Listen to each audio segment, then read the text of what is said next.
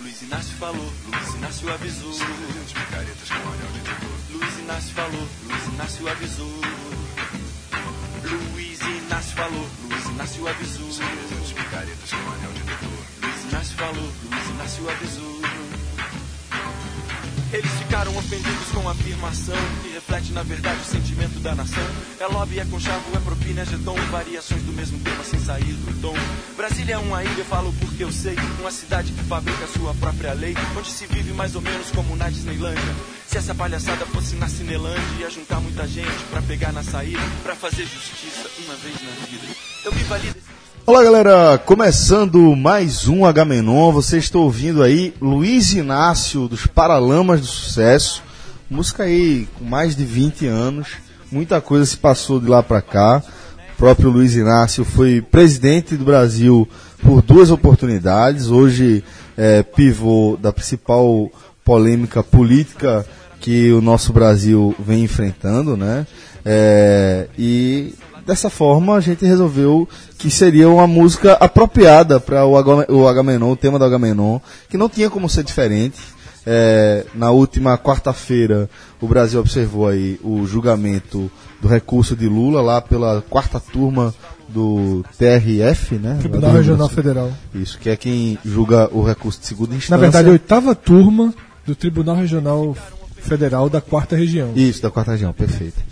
Que é quem é, julga a segunda instância do, Da Operação Lava da Jato. Operação Lava Jato, que é em Paraná, né? É, então, não tinha como ser diferente. O Agamenon, é, apesar de a gente vir trazendo temas um pouco mais leves aí nos últimos, nos últimos programas, é, falar de política também faz parte do Agamenon. Falar de temas relevantes, temas que, que estão sendo debatidos aí é, de maneira contemporânea. Acho que a gente também tem que dar a nossa opinião e a gente está aqui justamente para isso, para dar opinião. Todo mundo que acompanha a gente aqui na, no, tanto no podcast quanto nas redes sociais, no Twitter principalmente, sabe que temos aqui pessoas de, de é, pontos de vista diferentes, pontos de vista político, ideais políticos diferentes. Tem mais aproximado, gente tem aqui temos é, Fred que tem uma aproximação é, mais de centro-direita, eu tenho um pouco mais de centro-esquerda, João mais à esquerda e por aí vai. Então a gente está aqui para dar a nossa opinião, né? Então, não estamos aqui com o objetivo de convencer ninguém de ponto de vista nenhum, mas estamos aqui para Não vai compartilhar. Não vai conseguir. Exatamente. Mas vamos compartilhar aqui um pouco da nossa opinião sobre esse tema tão relevante que a gente tem, tem observado. Não é isso, Figueiredo? Isso, né, como diz a música da abertura, essa ela é a partir de uma frase que Lula, não sei se falou no final dos anos 80 ou, ou ainda nos anos 90, Picaretas, né? né, que o Congresso era formado por 300 picaretas com anéis de doutor. Parte do que a gente vai discutir hoje, eu acho que o Congresso continua formado por quase 300 picaretas.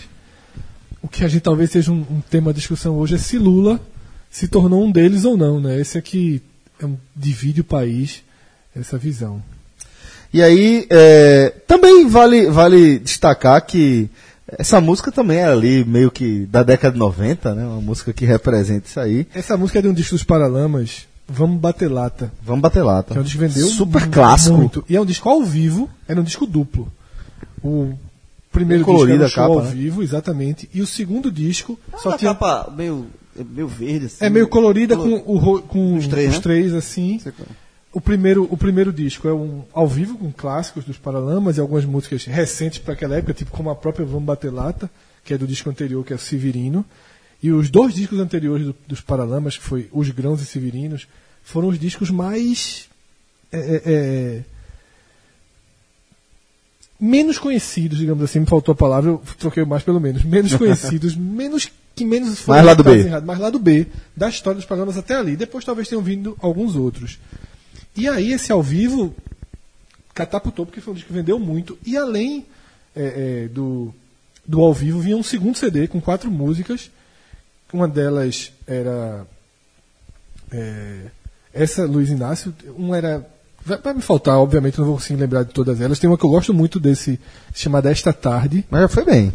É, porra, eu tô puxando Pô, pela memória. bem. E detalhe, Tipo, tipo maestro agora, viu? foi, e detalhe, O show da turnê desse disco aqui foi um lugar muito clássico dos anos 90 que não existe mais. Cinco maluco. Circo Maluco Beleza. Demais. Shows. E por Já muito tempo. Circo Maluco Beleza, que Que é, aí onde era. teve como um dos proprietários Murilo Cavalcante, que é um ser humano sensacional, que é um, um, é, é o secretário de segurança de defesa social, segurança, ah, agora me falhou do, do, É, do eu chego- Recife. é. É, e é um dos caras que toca, é o cara que toca o, o Compaz, né? Que é um projeto muito bacana da prefeitura. E Murilo é um cara altamente da Night, velho. Ele era do- do E circo. ele era um dos sócios, um dos donos do, do, do, Do Circo, Circo Maluco Maluco. Beleza, do Planeta, Maluco. Planeta Maluco também. O cinco maluco parece ficar ali do lado, ali na. E hoje tem a mercearia do Braz. Vou, né? vou fazer, vou fazer um mexão aqui porque Mumu merece. É, Alô, mercearia do Murilo, Braz. o último alô, o, último alô e vendo o resultado. Então, é, mercearia do Braz, ali na Boa Vista. Alô, Murilo. Super recomendo. Alô, Mumu. Bom, Faustão é com abraço. Não, era, Silvio- é, Luciano Vale era com abraço, a turma aqui tá, trabalha com alô, né? um alô, né?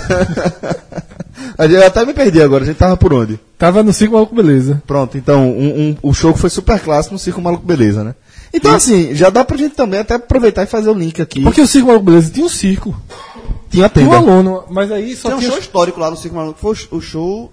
O show do Chico- Sainz Chico lá. Sainz. Foi histórico esse show. Eu não fui. Mas... Também não, acho Porque era que mais não foi, era. não. É muito, não, Fui pra um show de Charlie Brown lá que. O do Chico Sainz foi na lona. Na lona, exatamente. Por isso que eu. É, tem até vídeos desse, tem É, né, esse- documentários. esse É. Fui pra um show de Charlie Brown lá que. que só, ele só tem aquele primeiro CD que era Transpiração Contínua, não sei o que, Prolongado. prolongado, um negócio desse. É, Foi e titã, acabou né? rapidão o show, show foda, dos caras estavam abrindo pra Raimundos. Charlie Brown tava Que abrindo pra Raimundos. aí? 97, eu acho. E aí. E aí, é, como ele só tinha um, um disco, pô, sobrou tempo pra, pra tocar, porque a galera tá- gostou pra caralho, os caras foram tocando, tocaram o disco todo, é, que já tava estourado, diga-se. E aí eles, porra, meteram nação pra cacete, tocaram Então, o muito Circo- nação. O Chora- Maluco, ele mudou de nome depois, não foi? Acho que. Que eu me lembre, não. Foi, é, veja, não é onde é, é onde é o. Rui Barbosa. Na Rui Barbosa, que tem um. um uma, um- É, de uma concessionária. É. Veja, lançamento, a foi- Toyota. Será que não mudou? Veja, porque eu já fui. Eu, eu perguntei pra- pro professor, talvez eles tenham feito outro show lá. Eu lem- lembro de ter ido pra um show do Charlie Brown, ali. é, foi, foi do cacete. Mas eu acho que não foi em 97. Eu digo porque eu lembro, a minha memória é com as pessoas, os amigos que eu, que eu tinha, e não eram, eu não tinha esses amigos em 97 ainda. Eu, possivelmente não tinha sido. Mas só pra saber se teve algum show depois. Eu não lembro. Eu fui pro show de Charlie Brown primeiro, e, e quando vocês falou, Tinha, disco- tinha uma. Desculpa, que tinha realmente lá no começo aí tinha até um- uma tenda que lembra até o sítio da Trindade, né? É, Isso, exato, isso, lembra, isso. lembra muito, isso mesmo. Quando você falou, fez essa última observação que o disco de Charlie Brown já estava estourado, era o que eu ia dizer, porque o primeiro show de Charlie Brown aqui foi na Fan House. Na Fan House, exatamente. Fui- Brasil. E, é, e o disco não estava tão estourado Isso. ainda. Tanto que foi na Fan House, nem tinha tanta gente, e eu lembro muito bem de uma cena que foi chorando e desceu do palco Pro meio da galera, Pro né? meio da galera, ele tava uma show também. E levou Ele uma dedada. puto. Ele ficou puto. Ele Ele pô, puto. meu irmão, pô, eu sou aqui de Santos, não sei o quê. É, uma dedada. o cara desce aí, na moral, velho, a turma vem com isso, mas tem volta. Ficou muito puto com a dedada que levou. É foda, Só o hostil. professor tá dizendo que já levou, nessa vez que Já levou fui- o quê? Calma. Não, não, você disse que. Não, porque ele levou, pelo menos nessa, nessa terceira vez que eu, que eu tô, pelo, é, pelo que eu vejo, já foi o terceiro show, aí não desceu não, acho que aprendeu. No segundo ele já não desceu. Mas não Ah, foi, então. porque na Fan House é fácil descer. O cara Eu entendi, é, entendi é. falar que tinha. E como o João falou Titãs, o show acústico dos Titãs foi lá, no fui Circo Maluco show, Beleza. esse show tava. Acho que esse show Recife todo foi, né? Esse show tava. E depois, só, só pra destacar, teve um show foda de Raimundos. Muito, muito, muito Do foda. Raimundo original, né? É, do Raimundos ainda com o Rodolfo lá. Muito bacana. Bom, é, mas já que a gente tá aqui nesse clima é, meio vintage pra gente, né? Anos 90. Inclusive, Celso, é, sobre Chorão, há uns dois meses eu resolvi fazer uma playlist. Eu lembro, você comentou comigo. É, sobre, de, de um lado do Charlie Brown, que não é esse que eu vivi na minha adolescência. É um mais. É, o que é que aconteceu com o Charlie Brown, talvez para nossa geração toda? A gente curtiu na nossa adolescência, quando fazia muito sentido, pelo menos para mim, é, é, letras do Charlie Brown daquele primeiro e segundo disco, até o terceiro no máximo, Raimundo, uma coisa mais, que é uma coisa mais adolescente mesmo, tem essa pegada, e depois larguei. O- eu, eu, de certa forma, eu comecei a enxer- continuei a enxergar o Charlie Brown como uma banda adolescente, Mas eles deram uma evoluída, né? é, e a gente já estava saindo da adolescência aí, na verdade. eu passei a ver como uma banda de guri e larguei. Larguei completamente Charlie Brown. Só Acho que é a sensação da- dessa É. nossa geração. Só que aí no meio disso, ainda que fazendo algumas coisas bem skate, não sei o que, essas besteiras de guri, Chorão fez um, um- um- deixou aí um trabalho de letras Mais dramática, pesadas, né? né? Pesada. e depressivas, sobretudo considerando o fim que ele teve. Isso. E aí você vai, você passa, foi o que eu fiz, eu, eu fiz essa, essa Engenharia reversa. é, eu fui ouvir parece que ele está antecipando o desfecho, né? São seis, sete, oito músicas dele, por Ah, exemplo. mas são bem muito, né? Tipo Então, assim, Renato muito, Russo, os últimos discos da Legião, gente já- parecia é, que ele estava se É despedindo. que o- o o, próprio, o próprio acústico é, do, do Nirvana, que é, da, que é fantástico, da MTV, todo o cenário, que muita gente fala que era um velório, É. que já, Curto Caminho já estava pensando nisso, assim, todo, Mas, o mas, é- mas, por exemplo, o, o Legião, que o João deu o exemplo, já acompanhava, então a gente já conhecia alguma, a melancolia de, de Renato Russo. A de Chorão, eu confesso que tinha passado despercebido. E só agora mesmo, esse ano, Depois passa essa playlist aí. é, eu vou passar bem. Depois passa bem- essa playlist aí pra Qualquer dia a gente coloca no Musicast Boa. e passa. É uma, Boa. são 13, 14 músicas no máximo, todas lentas, não tem os grandes clássicos, só de fato essas músicas em que tem uma reflexão sobre a depressão muito grande. Bom, mas já que a gente tá meio nesse clima ainda, é, dos Não, anos depressão, 90, não, dos anos 90, é, vamos, vamos entrar aqui no nosso epílogo. Já, vocês já ouviram a vinheta ou não? Não sei. Epílogo. sei, Rafa, eu, ouvindo? Pronto. A galera já ouviu a vinheta aí. É, que são alguns temas fundamentais, né? Que a gente acabou esquecendo no Muito. programa e que a gente lembrou que esqueceu assim que acabou de Muito, gravar. muitos, né? muitos temas. E obviamente a galera ia lembrar, e é para isso que existe o epílogo. Ainda bem que existe esse quadro que nos permite, por exemplo, falar em temas como o Recifolia, pô. Recife é festa, Recife folia. Você faz parte da minha lei. Isso, isso pra mim foi de morte. E foi o que a gente lembrou Recifolia. assim que acabou. Terminou o programa, disse, porra, não falou do Sinfonia, foi assim que terminou. Porra, assim, porque é anos 90 no Recife, Sinfonia, pô, não tem Foi uma falha grave do programa, assim. Porque Recife tem muita história. Né? A gente falou história hostil, não sei o quê. Recifolia. Assim, só pra ter. Eu nunca fui. Todo mundo tá ouvindo a música na cabeça, não tá? Tá. Tá todo mundo com a música na cabeça, né? Pablo, Agora tá ouvindo na trilha também. Eu fui, eu fui, duas, eu fui duas vezes. O, o Recifolia, eu nunca fui no Recifolia. Eu Nunca? sempre ia pra, Recife- mas não. Eu sempre ia pra Recifolia, mas nunca fui pra bloco.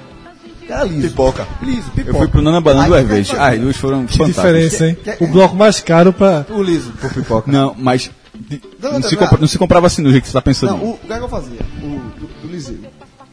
Lá no prédio que eu morava, tinha galera, obviamente, que ia pro bloco, mas eu era o Liseu. Eu e uma galera que eu dava era liso. Aí só que a gente alugava uma van pra levar todo mundo do prédio pro Recifolia. E o ponto que a gente ficava era o- na frente do edifício São Remo, que era logo depois do, dos camarotes, da passarela e tal.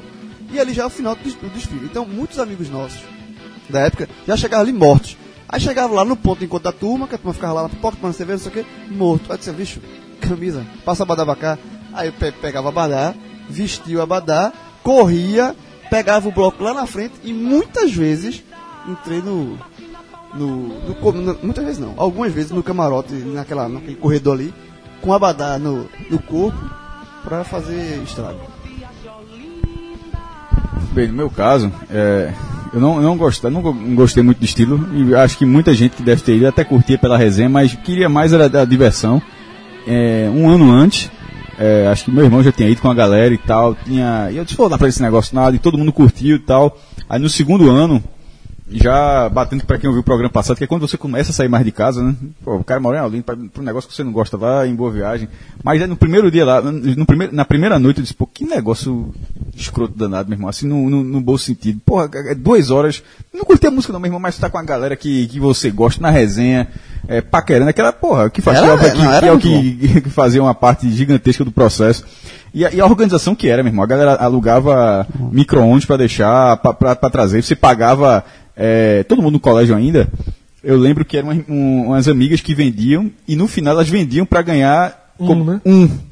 E, e quem comprava podia dividir em 10 vezes. Então você pagava, pegava um pouco, um pouco do, da mesada, ia pagando e tal. E no final do, final do ano, era uns dois, três dias. Era o famoso comissário. 10 para 1. É, o nome é esse aí, comissário, né? Pronto, era, era essa resenha mesmo. Isso aqui vender abadá? É, comissário não, esse mesmo. Mas não, colégio, Não, então, eu tive isso. Uma vez, eu, eu estava no especial na época, e o especial botou um bloco. Só que a atração era o seu Valença, mas o outro. Aí eu tive. Eu não consegui vender nenhum. Aí, Tino, né? Tino. É por, é por isso que, que o comercial do podcast é, é integrado por Fred Celso e a brasileira. E, velho, cara, era bem. Eu concordo com você.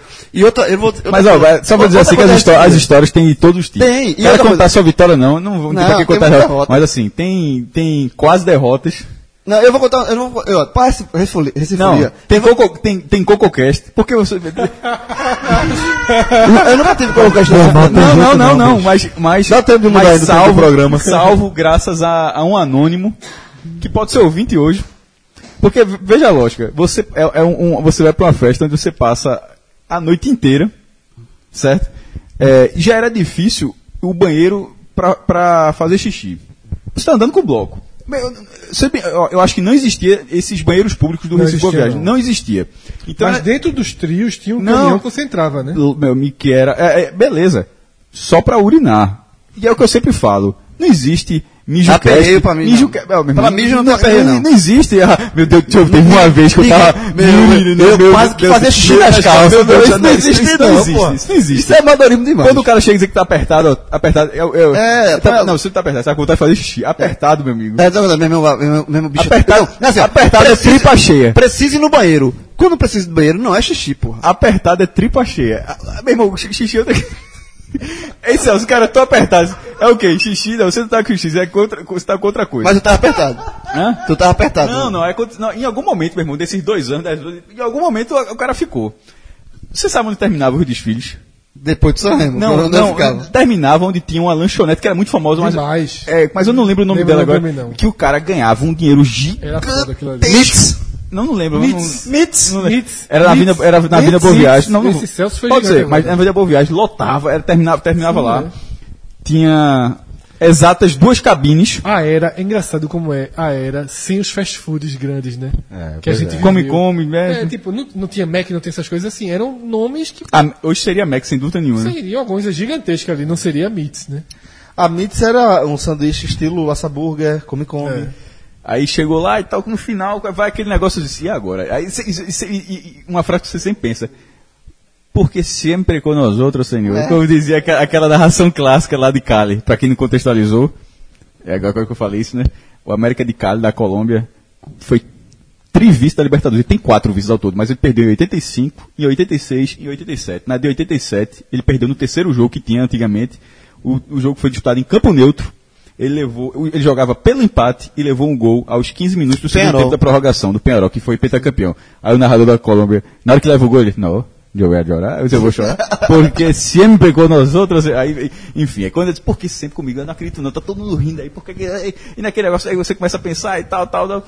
Aí, meu irmão, na hora que o cara, aí eu disse, arrumei, arrumei o canto, eu disse, vou nesse lugar. E você tem que, primeiro, você tem que se libertar um pouco de alguma vergonha. né? Totalmente. Pronto, aí o cara vai lá e tal. isso, isso é um dos segredos meus, cara. Você tem mais vergonha de nada. Sim, mas com 16, 17 anos você tem todas as vergonhas do Tem. mundo. Quando chega na cabine, é aquela. ah, Tem algumas coisas que eu não, eu, eu- eu não, eu não aceito de engenheiro. Qualquer, desse que você não é de engenheiro, qualquer coisa que ele faz. Porta de banheiro não pode ter um metro e meio, não, meu irmão. Porta, porta de banheiro não é, não é cowboy, não, porra.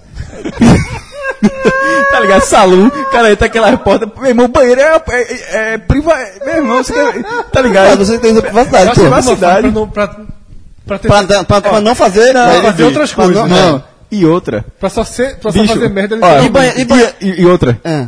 não é, não é uma tranca, não é por causa de uma tranca na porta que tu vai economizar dinheiro pra ficar rico, não, meu irmão. Tu pode gastar uma tranca. Não, e outra, Porque é- só, mas- só O madeirinha. vidro era aquele vidro fumê nojento. Não, era madeira. Não, porque, porque a- outra coisa irritante é aquele vidrozinho fumê que esconde nada e você sabe que tem a pessoa lá dentro. Madeira, sem, madeira, sem altura, sem trinco, sem nada, desespero. Não, o cara tem que encarar.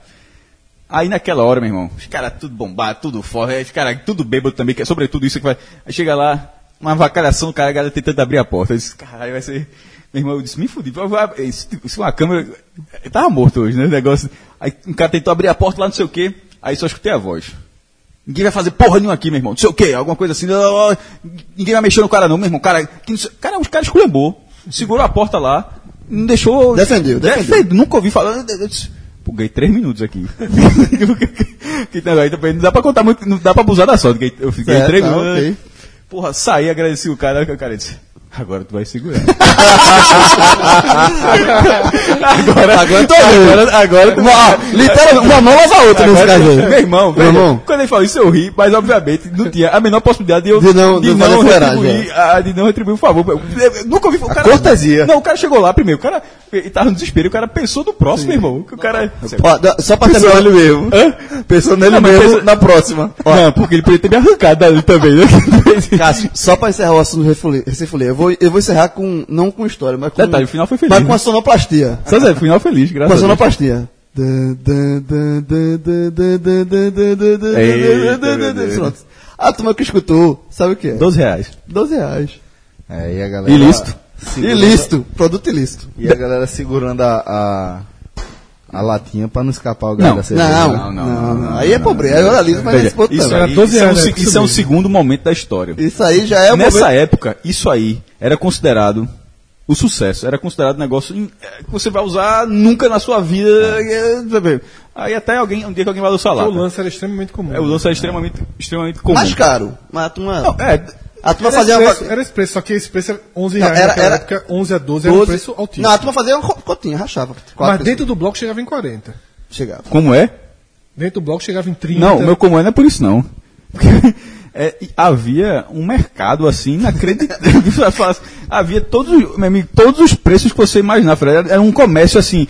E, pô, meu irmão, é, é que você vê assim, porra, passa o tempo, você. Porra, é óbvio que os caras sabiam que tinha, que a polícia. Tu- mundo meu irmão, sabia. era- não- não- não- o máximo que você podia fazer era, era tentar ser discreto. Eu já perdi um. Eu já perdi um, a polícia pegou uma vez, sabe o que a polícia fez? Quebra, né? Tá prescrito, não. Perguntou, vocês querem quanto por de volta? Pra devolver? Pra devolver. É, miserável. Ah, tu pode quebrar. O cara quebrou? Não. Deve, deve ter vindo pra outro. Mas aí... não- E é- sabe uma coisa que. que do, eu, eu confundo muito na minha memória, mas eu acho que eu fui mais pro pré-carnaval. Semana pré. Semana pré que tinha em Boa Viagem, Tinha, que era também. igual Resfolia. Isso. Era na semana inteira. era na É. semana pré. Na E no semana- carnaval tinha também trio elétrico na... Só na- que aí era outra vibe, não tem essa coisa de Não, era mais, mas, isolamento, é. eu já fui também, mas tinha trio elétrico passar em... É, em- mas, na mas a Viagem. semana pré era igual a Resfolia, tinha aquele corredor, os blocos, os mesmos blocos, inclusive, leque moleque, não sei o quê. E engraçado que essa, essa onda das micaretas, né, que ganhou o Nordeste todo, eu acho que hoje só, só, só existe em Natal, né? O Carnatal. O Fortal acabou também. Fortão não acabou, não. Ainda não E acabou, algumas, não. algumas cidades do interior Tem ainda interior, uma tem. micareta, não, sim, né? mas. Eu fui, eu ia, mas qual, é bem mais sabe quando que eu fui também hostil? Vitória Santo Antão. Eu fui pra Nessa Garanheta. época. Vi- Vitória Santo Antão. Eu fui pra Garanheta. Fui assaltado quando veio O de chiclete. Vitória era. Não sei, não não. E, Mas, e eu mereci nesse dia, vice. eu mereci demais, porque foi o seguinte. E era, eram datas completamente aleatórias. Eu acho que é de Vitória de setembro. Sim, eram até aleatórias. Eu fui para um jogo, fui cobrir o jogo pelo, pelo jornal na época, era Águia e Náutico. Que o Águia também é anos 90 demais. Então, vai. Jesse Meri, É, aí fui cobrir Águia e O Náutico. único jogo com neblina. paralisado da do Pernambuco com neblina. Assim, em Pernambuco, o jogador está parado, suspenso. Por que, Cabral? Será que Cabral? Cara, informação. Não sei, Cabral trabalhava em 2000. Provavelmente Léo eu Medrado. trabalhava, Cabral trabalhava É. também. Por que, Cabral? Fala meu nome aqui. Neblina, jovem. Aí parei, o jogo parou. Aí eu tava com dinheiro. Só que como eu vi que ia ter a, mica- a garanheta, eu fui uns três dias antes, né? E tava com dinheiro de pagar o aluguel da casa. A galera falou, bicho, não sabe com esse dinheiro não. Eu disse, meu irmão, eu de Olinda, ser assaltado em Garanhuns. Hum. O que é que aconteceu? Óbvio. Foi, eu, Chapéu do otário. eu senti, eu tava lá trabalhando, né? Naquele. No, no, no ápice do jogo ali, tentando ainda, na, na fase. Quando vai ver fazer parte do esquema também, Não viu? fazia não, fazia não. Tava ali no, no, no meio do jogo. Era tapinha. Aí lá vinha chiclete, que era o principal coisa, lá vinha chiclete. Eu comecei a ver enchendo. eu disse, É uma, eu pensei assim mesmo, ó, é uma mão. Isso já. Detalhe, acho que isso nem era anos 90, acho que isso era 2000, 2001. Até porque eu comecei em 99, isso era 2000, Não, 2001. esse folha durou até 2000. Não, mas isso era, 2000. é, isso era na garanheta. Aí eu fiz assim, ó, meu irmão, é uma mão no celular, uma mão na carteira. A, Já mão, era. a mão no celular Salvou. Salvou. A mão na, agora, certo detalhe. Por que eu pensei isso? Porque eu pensei isso na hora que eu senti o toque. Eu vi o cara saindo na minha frente. Eu fui, eu fui correndo atrás do cara. Aí outro me parou. Outro me parou e fez assim: ele jogou aqui, ele jogou aqui. Porra nenhuma, o outro já era o que. O que tava O com tapia, ele. o Porque ele tapia. viu que eu tava muito perto. Esse Era, era, eram três, tá ligado? Era o que meteu a mão e correu, o que tapiou Na hora de falar, tá aqui, e a menina. E a menina, na- na- foi, é, a menina, a menina com certeza fez parte do esquema. A menina ficou na fila pra prestar. Eu tive que prestar queixa pra poder pegar a CDP e entrar no, no jogo no domingo. Oxi, a menina ficou até conversando besteira. Recifolia, Na- 90 pessoas na o Recifolia 90 durou, se eu não me engano, até acho dois, porque eu lembro que eu entrei na faculdade e, e- na faculdade, teve um, um dia que eu fui pra faculdade e falt, faltei aula não, depois da aula eu fui pra Recifolia. Outro, só pra terminar, agora pra terminar, passar a régua, Recifolia. Eu não disse que a gente ia pra, a gente marcava todo mundo em grupo pra ir voltar na mesma van, pronto. Aí um dia a gente tava no ponto lá esperando a van chegar e eu tava morto, morto, morto, bebo, morto, Sem sujo. abadá. Aí eu disse, meu irmão, eu vou esperar a van, vou dormir aqui. Aí dormi aqui, ó. Não, eu dormi na calçada. Aqui, ó. Na calçada, quando eu vi o cara, disse, toma aí, banho, boa daí eu. Eu pensei que era mendigo, porra. Me deram meu. Eu aqui dormindo aqui, os caras deram, jogaram moedinha. Recolher isso? Recolhi. É, Recolhi, realmente, porra, tá? Aí porque me confundiram com mendigo, porra. cara. Na volta. Que ano isso aí? Vai, porra. Não, só pra fazer as contas aqui. Década de 90, 98, 97, 17 anos por aí. João, ah, é, situação. Podia ter guardado essa, essa moedinha da sorte, né? Até hoje, mas gostei. pra voltar pra casa. Não, tem a, tem a van. Ó, vamos começar aqui as mensagens do nosso epílogo. Começar por João Araújo. Esse aqui é super clássico, é nosso brother aqui. Só hoje eu tive a oportunidade de ouvir um barato. Nasci em 82, vivi os anos 90 com toda a intensidade possível. Afinal, somos a última geração que cresceu sem internet e só ganhou acesso público ali em 1995. Ulisses Medeiros, sem dúvida, é, foi um dos melhores programas que já ouvi. Viajei no tempo e nas lembranças da saudosa década mágica da minha infância. Me peguei rindo muito com as histórias de, do- de 145 e das conquistas em terreno hostil. 145, 145, a turma respeitou demais. Respeitou, né, velho? que a turma trabalhou. Batendo Ó, o emocionada, 145 galera. 145 era, era tipo sparring, entendeu? Era, era o sparring. Tre- Treinou muito ali. Era o sparring. Mas pra uma pessoa completamente digital, hoje em dia, hora que porque eu, eu, vendo o programa, teve uma explicação, primeiro, do telefone, você tem que primeiro contextualizar a época, como aquilo está tão presente na sua vida e não fazer parte da vida de muita gente hoje em dia, de não ter absolutamente nada. Um ali no telefone, vê que negócio. É só ver o comentário do próximo comentário do epílogo. Vamos lá. É, Gustavo Carvalho, surreal imaginar como era paquera nesse 145. Eu tenho 27 anos e minha primeira lembrança de flerte, foi- de flerte com a ajuda da NET foi da dupla imbatível Orkut e MSN. Essa é foda. Essa é foda. Essa, essa era, era Mas do essa, crime. essa não é a mais antiga. Não, é Não, não, a- mas a- essa, não, essa não, não, foi feita por crime. Não, mas não. Uma, Evoluiu, evoluiu. Veja, não o é a mais, Snapgram, o Snapchat. a mais, a mais, a, a primeira dessa aí, na internet, era o bate-papo do Mirk. UOL. Sim, mas o que ele não, fala- antes do Mirk. Eu tô falando assim, não, que, o que ele- onde ele começou, mas eu tô falando assim. Eu acho que o, que o Mickey é antes do bate-papo. Mirk, pô. Bate-papo Mirkzinha Catalinha. bate-papo do. Meu irmão, sabe por que eu queria bate-papo do UOL? Porque era o que o UOL. o UOL- a primeira contato que eu tive com a internet, muito antes do Mirk, era o CD do UOL pra virar assinante, foi o que eu falei. E na hora que você entrava, basicamente o que tinha, existia o Globo.com, não, meu amigo. A Globo demorou muito pra entrar na internet. O que existia era o UOL. E no UOL é salinha do bate-papo, cheio de temas. Recife, blá blá blá. É, lembro disso. Sexo. Tinha, tinha. Eu conheci muita gente no bate-papo do UOL, muita. Muita. Eu nunca usei o Mickey, só usei o Mickey uma vez. E, e, assim, agora, o que ele fa... essa dupla que ele falou, que é anos 2000. É, exatamente, Né? A Orkut dupla MSN. Orkut MSN. Ele- essa- ele continua Porque aqui, ó. Qual é a diferença? O bate-papo, tudo era, era só bate-papo. Quando entra o Orkut, você vai poder dar uma olhada. Conhecer a da pessoa, fotos, não. Aí agora, Comunidades. é tudo- Agora, o cara que trabalhava certo tá, fazia toda a leitura antes da primeira conversa. O cara já chegava com informações, já mudava o estilo de música. É, pô. Aí, ó, o que o Gustavo é Carvalho. muito mecânico, porra. Que Bicho, isso, aí, isso, é, isso era. Não, mas isso é básico, pô. É, Não, porra. Ah, é, você tá jogar, jogar. O cara tem que estudar, pô. É Crime prova. Tu vai fazer profissional, uma prova. Tu vai fazer uma prova. Tu não Não, estuda mas não é só isso não. É se moldar e de repente ver que ela gosta de tudo e você gosta de Não, tudo. não é gostar de tudo, mas é saber a conversa, pô. Não. Estudar, estudar a lição. Veja só.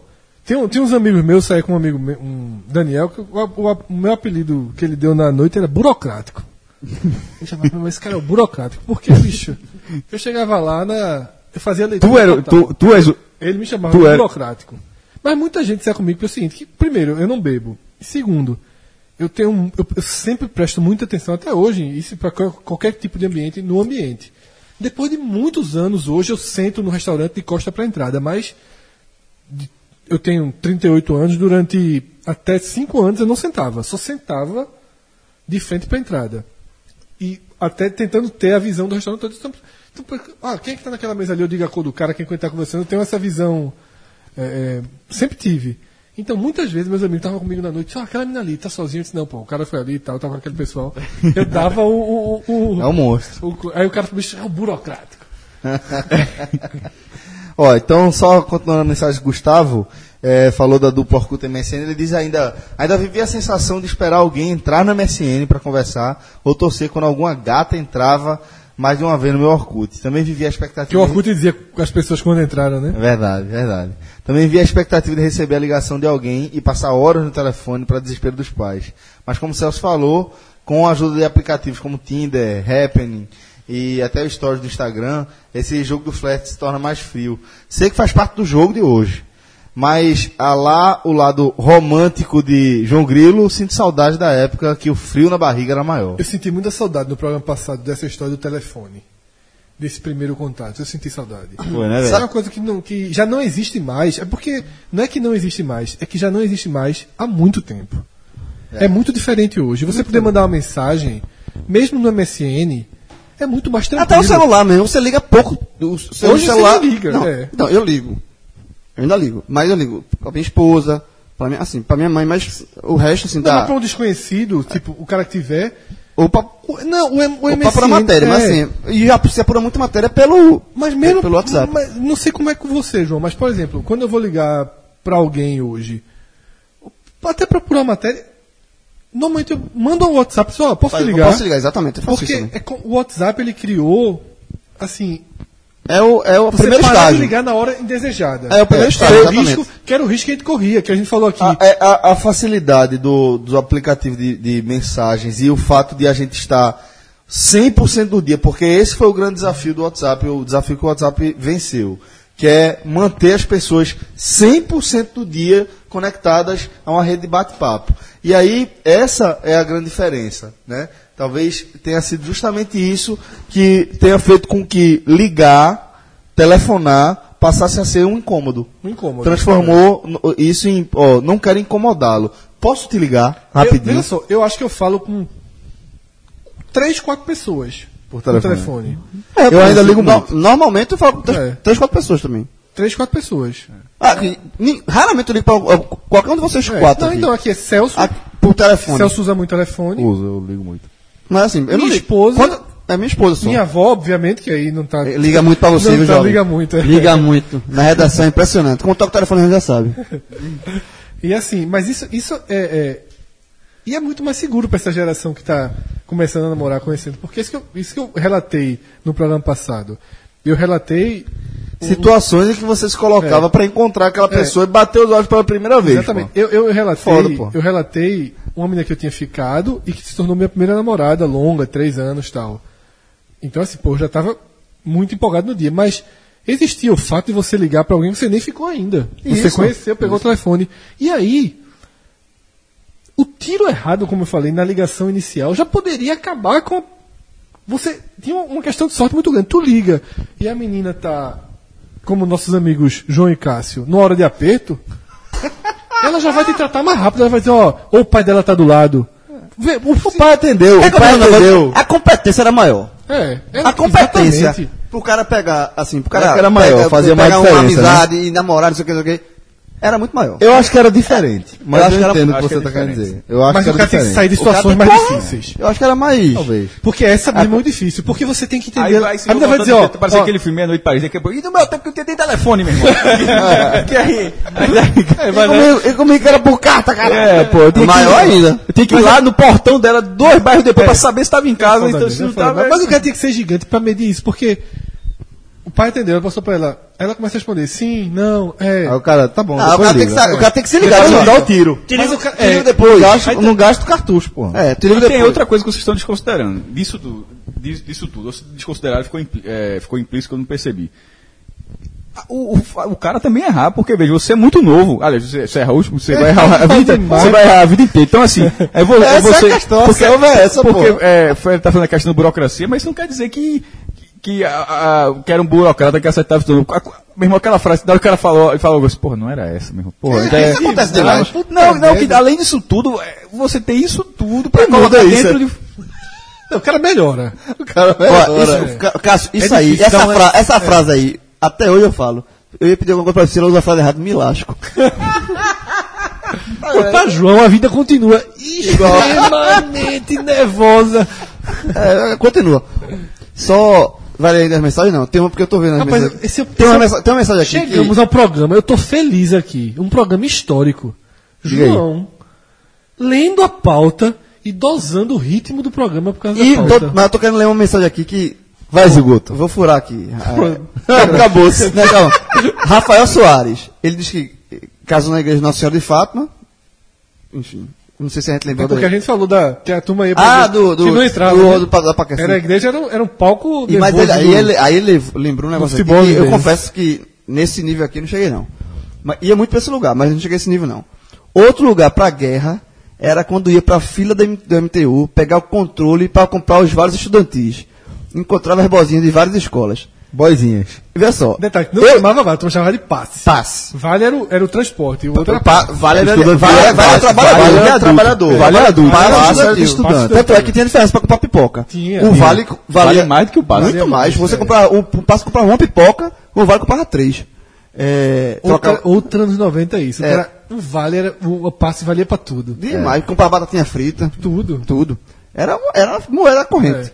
É. Agora, veja só, eu ia muito pra, pra esse controle do Fila do passe. passe, né, ia porque- demais. Tanto é depois teve cartão, lá que mudou, foi pra aquela praça Maciel Pinheiro. Macia Pinheiro, fui demais ali.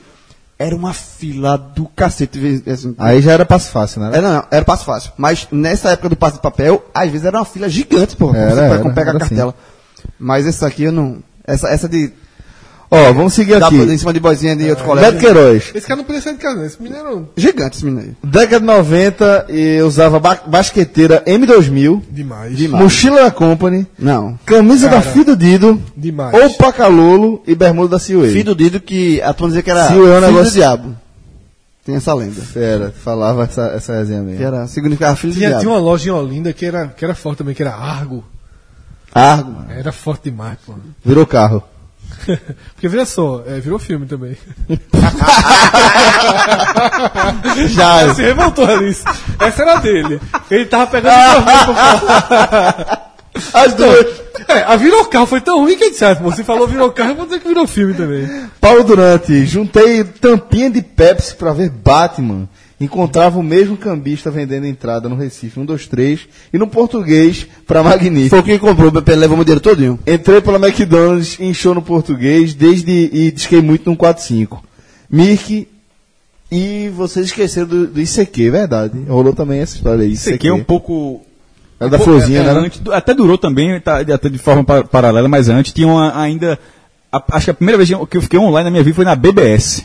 Era a rede BBS, que era uma tela preta, era, acho que entrava via DOS, era, bem, era um negócio bem louco.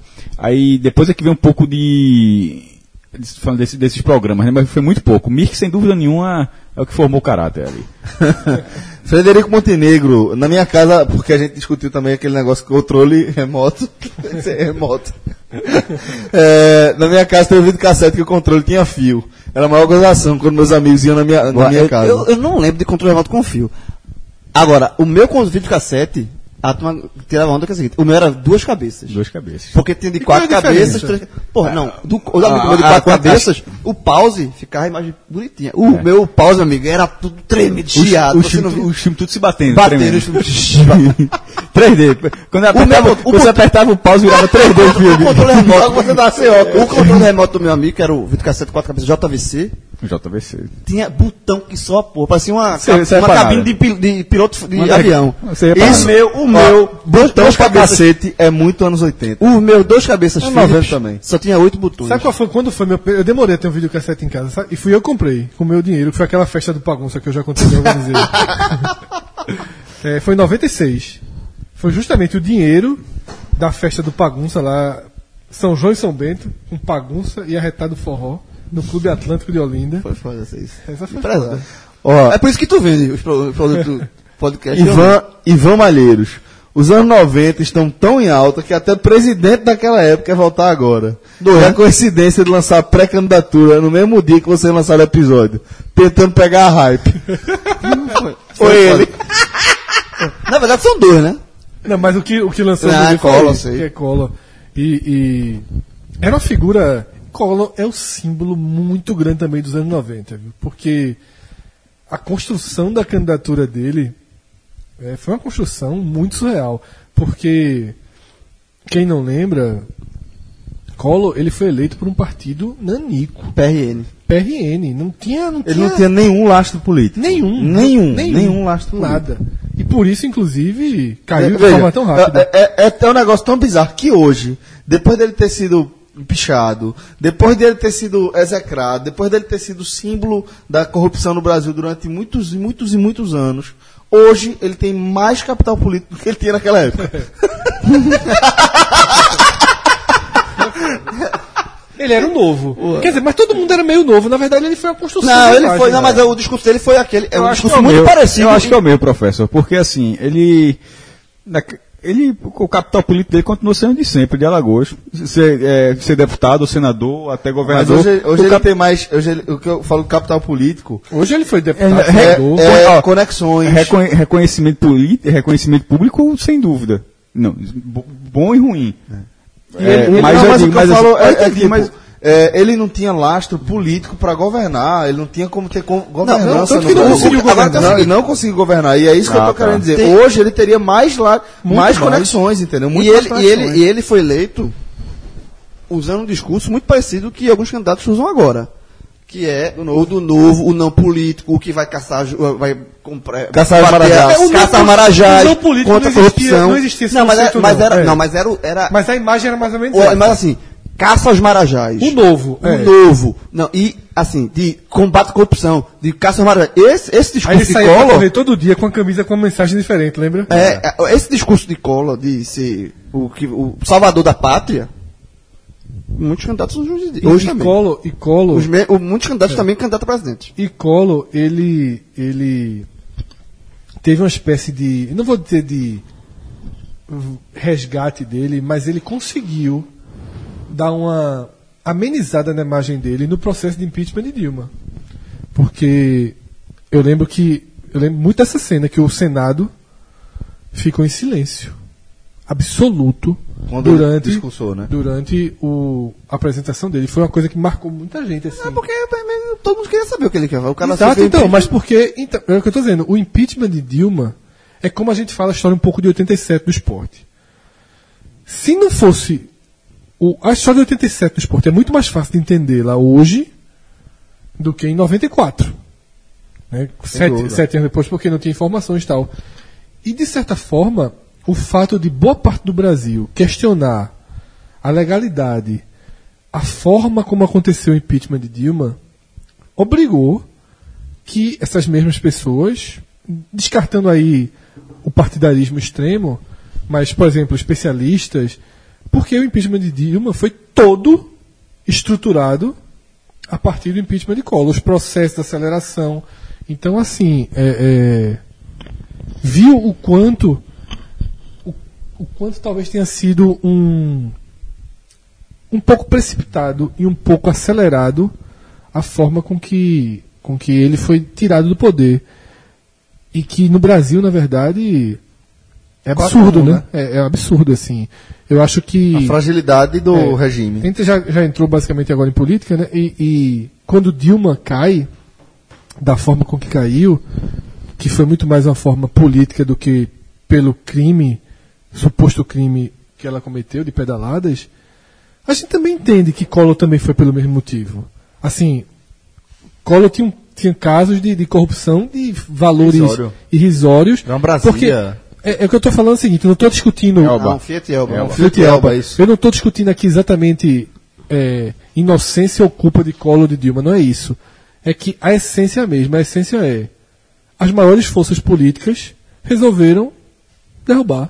É, A diferença E é é justamente o que eu estou falando em relação ao capital político. É. A, a, a ausência de conexões e de, de A única diferença mesmo que eu vejo do, do, do de capacidade do de, de, de governar. Eu concordo com o que o Fred falou. Assim, algumas semelhanças que existem entre o impeachment de Dilma e o de Collor, é, principalmente na questão de aparato político. Assim, você não tem. Que é a essência do que a aconteceu. essência. É. Você não tem como governo, você tem base na, na Câmara, derruba você. O que mostra a fragilidade da, do nosso sistema.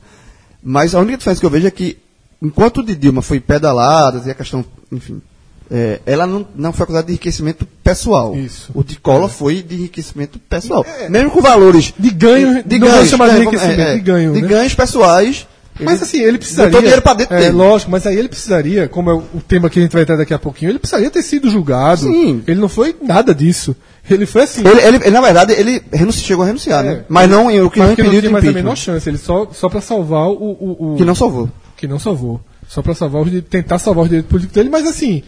E mostra como, é o Brasil também, né? Porque não é que ele vai ser candidato. a- Ele ser candidato a presidente hoje é meio folclórico. Ninguém Totalmente. aqui acha que Collor vai ser. Eu acho que nem vai sair, inclusive. Mas ele é senador, pô. Ele escutou o podcast e. É, se- ele é senador, veja só. Collor é senador. E ser senador não é fácil, não. Ser Aí deputado- entra exatamente no que Cássio falou. Que aí você vai ver é, Collor em Alagoas e o Sarney lá no Maranhão. E você vai ver como é a cara desses dois estados. Isso. Né? Ainda que no Maranhão tenha começado Isso. o E rompimento. nesses dois estados, tanto Collor quanto a família Sarney tem. Eles são donos de, de jornais, tem mídia, é, meio de comunicação lá. E Renan também, né? Em Alagoas. Em Alagoas É. também. Mas tá, tá ali, né? Ali. Também. é. Da galera.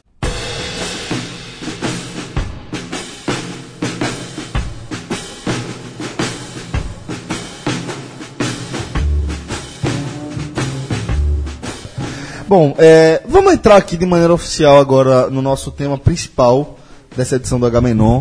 É, já aqui na introdução a gente já falou um pouco sobre isso, que na última quarta, a oitava turma do TRF4, o Tribunal Regional Federal da Quarta Região, manteve a condenação de Luiz Inácio Lula da Silva e aumentou aí para 12 anos e um mês a pena pelos crimes de corrupção passiva e lavagem de dinheiro. É, Lula foi condenado por ter recebido 2 milhões e 200 mil reais em propinas da OAS, a empreiteira envolvida no esquema de desvios na Petrobras, revelado pela Lava Jato, né, pela Operação Lava Jato. E é, essa propina ela foi paga em troca de favores políticos assegurados pelo petista à empreiteira. Envolve a reserva e as reformas de um triplex localizado em um condomínio no Guarujá, no litoral paulista. Então é o seguinte, vou ler também aqui é, duas opiniões diferentes, né, divergentes em relação à, à manutenção da, da, da, da condenação de Lula, né. A primeira é do desembargador e relator é, João Pedro Gebran Neto. Há provas acima de razoáveis de que o ex-presidente foi um dos articuladores, se não o principal, de um amplo esquema de corrupção. As provas aqui colhidas levam à conclusão de que, no mínimo, tinha ciência e dava suporte àquilo que ocorria no seio da Petrobras, destacadamente a destinação de boa parte das propinas para o Partido dos Trabalhadores. Vou ler agora um depoimento da, da senadora Gleisi Hoffmann, ela que é presidente nacional do PT, na sua conta no Twitter, ela destacou o seguinte: o corporativismo sobrepôs a Constituição, a legalidade, a democracia, sustentando o golpe e os interesses da elite brasileira.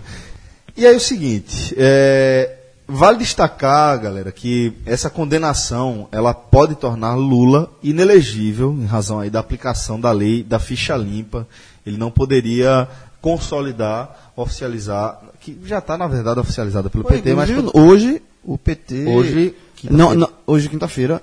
Não, ela, ele oficializou a pré-candidatura. Isso, aí ele não poderia tornar concreta aí, concretizar a sua candidatura para a corrida presidencial de- de- desse, desse ano. É, sobre a prisão, aí a questão é a seguinte, como a decisão foi unânime, foi um 3 a 0 um 2 a 1 por exemplo, é, fa- é, facilitaria com que Lula pudesse continuar colocando questionamentos e dúvidas em Embargos torno- infringentes. É, não precisava nem ser 2 a 1 um, Celso.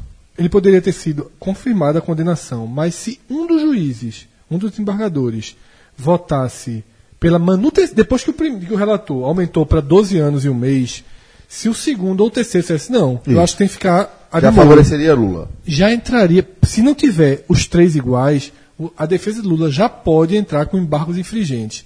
Embargos infringentes permite que o resultado seja mudado e, na verdade, ganharia Tempo, tempo, né? que é o mais importante. Que é o mais perfeito. É, vou, vou fazer o seguinte. Por isso que o Fred. 3 a 0 foi muito sentido, muito sentido. Por isso que Lula, quando falou, o, o- o ensaiado. Olha só, o PT sabia que ele ia ser condenado. Ele Isso. sabia que ele ia ser condenado. Seria um- uma surpresa muito grande não ser. Por isso ele já estava preparado para ser um discurso já muito forte de recuperação. né, no pós. E ele estava muito abatido Isso. no discurso, em parte porque não se esperava um 3 a 0 aumentando pena e acharam que, tipo, o relator falou por horas e horas e horas, ele foi muito contundente, digamos assim. Não se esperava voto, um voto tão detalhado, digamos assim. Então, a gente vai debater isso da- daqui a pouquinho, que é a questão da prova ou não ter prova.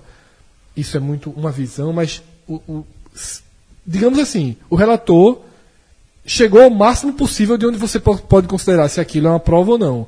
Ele detalhou muito, foi muito didático. Isso assustou um pouco. Aí, Fred, é, já, já, já paira, talvez, o primeiro ponto onde, onde a gente possa debater ou discutir em relação a, a essa questão. Que você foi bem preciso, bem didático, em relação a, a, a o fato de os três desembargadores terem é, é, se posicionado a favor da ampliação da pena de Lula, certo? Só para deixar claro como é, Celso, o relator vota primeiro e eles, na verdade, aceitam a pena do, do relator. Não é que eles prepararam e chegaram lá com. tiveram ideias iguais, não. Porque o relator é o cara que apresenta né, o voto. E aquela, é o tradicional voto com o relator. Foi o que, o que se fez. Bom, é, e aí a gente lembra que, que é, essas, essas, é, essa- é, é, esses discursos, essas ideias, essas teses que os desembargadores apresentam para apoiar as suas decisões, elas são construídas por suas equipes, né? São equipes grandes, isso é absolutamente normal. É, um, um desembargador tem, precisa ter uma equipe Um processo de milhares é, de de páginas. milhares de páginas. Então, assim, é absolutamente normal que aquela ideia não seja. Não, que ela não é fruto da cabeça do desembargador, mas da equipe dele. Agora, é, há um questionamento sobre, de repente, a ausência de um debate maior, de uma discussão maior em torno do, do- da questão. Ali mesmo, durante o julgamento em si. O que a gente viu não foi um debate. A gente viu justamente é, três pessoas discorrendo sobre o mesmo tema de maneira é, parecida, de certa forma, com argumentos semelhantes. E isso, para mim, sem colocar aqui juízo de valor ou qualquer outra coisa, que aí, de fato, não é. é- é- não sei, eu não sei qual seria a- a- o posicionamento jurídico em relação a isso, mas não vou usar um- uma expressão leiga. Eu não acho que é de bom tom que os desembargadores conversem eh, sobre eh, o que eles estão debatendo antes de apresentar aquilo de maneira oficial. Né? Não é de bom tom que eles três se reúnam num grupo de WhatsApp e fiquem trocando ideias. Isso não aconteceu, tá, gente? Só estou dando um exemplo eh, folclórico aqui.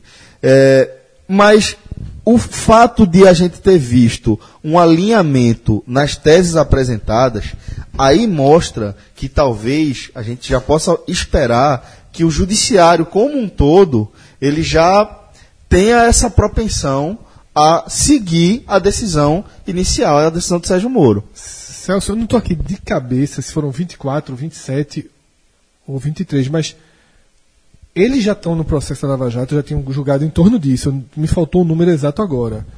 É, em 17 vezes eles tinham aumentado a pena. Ou seja, eles seguiram a tendência que eles de uma linha que os próprios já vinham seguindo. Isso, e é dessa tendência que eu tô E o falando único caso, mesmo. na verdade, que não só que teve foi inocentado foi Vacari.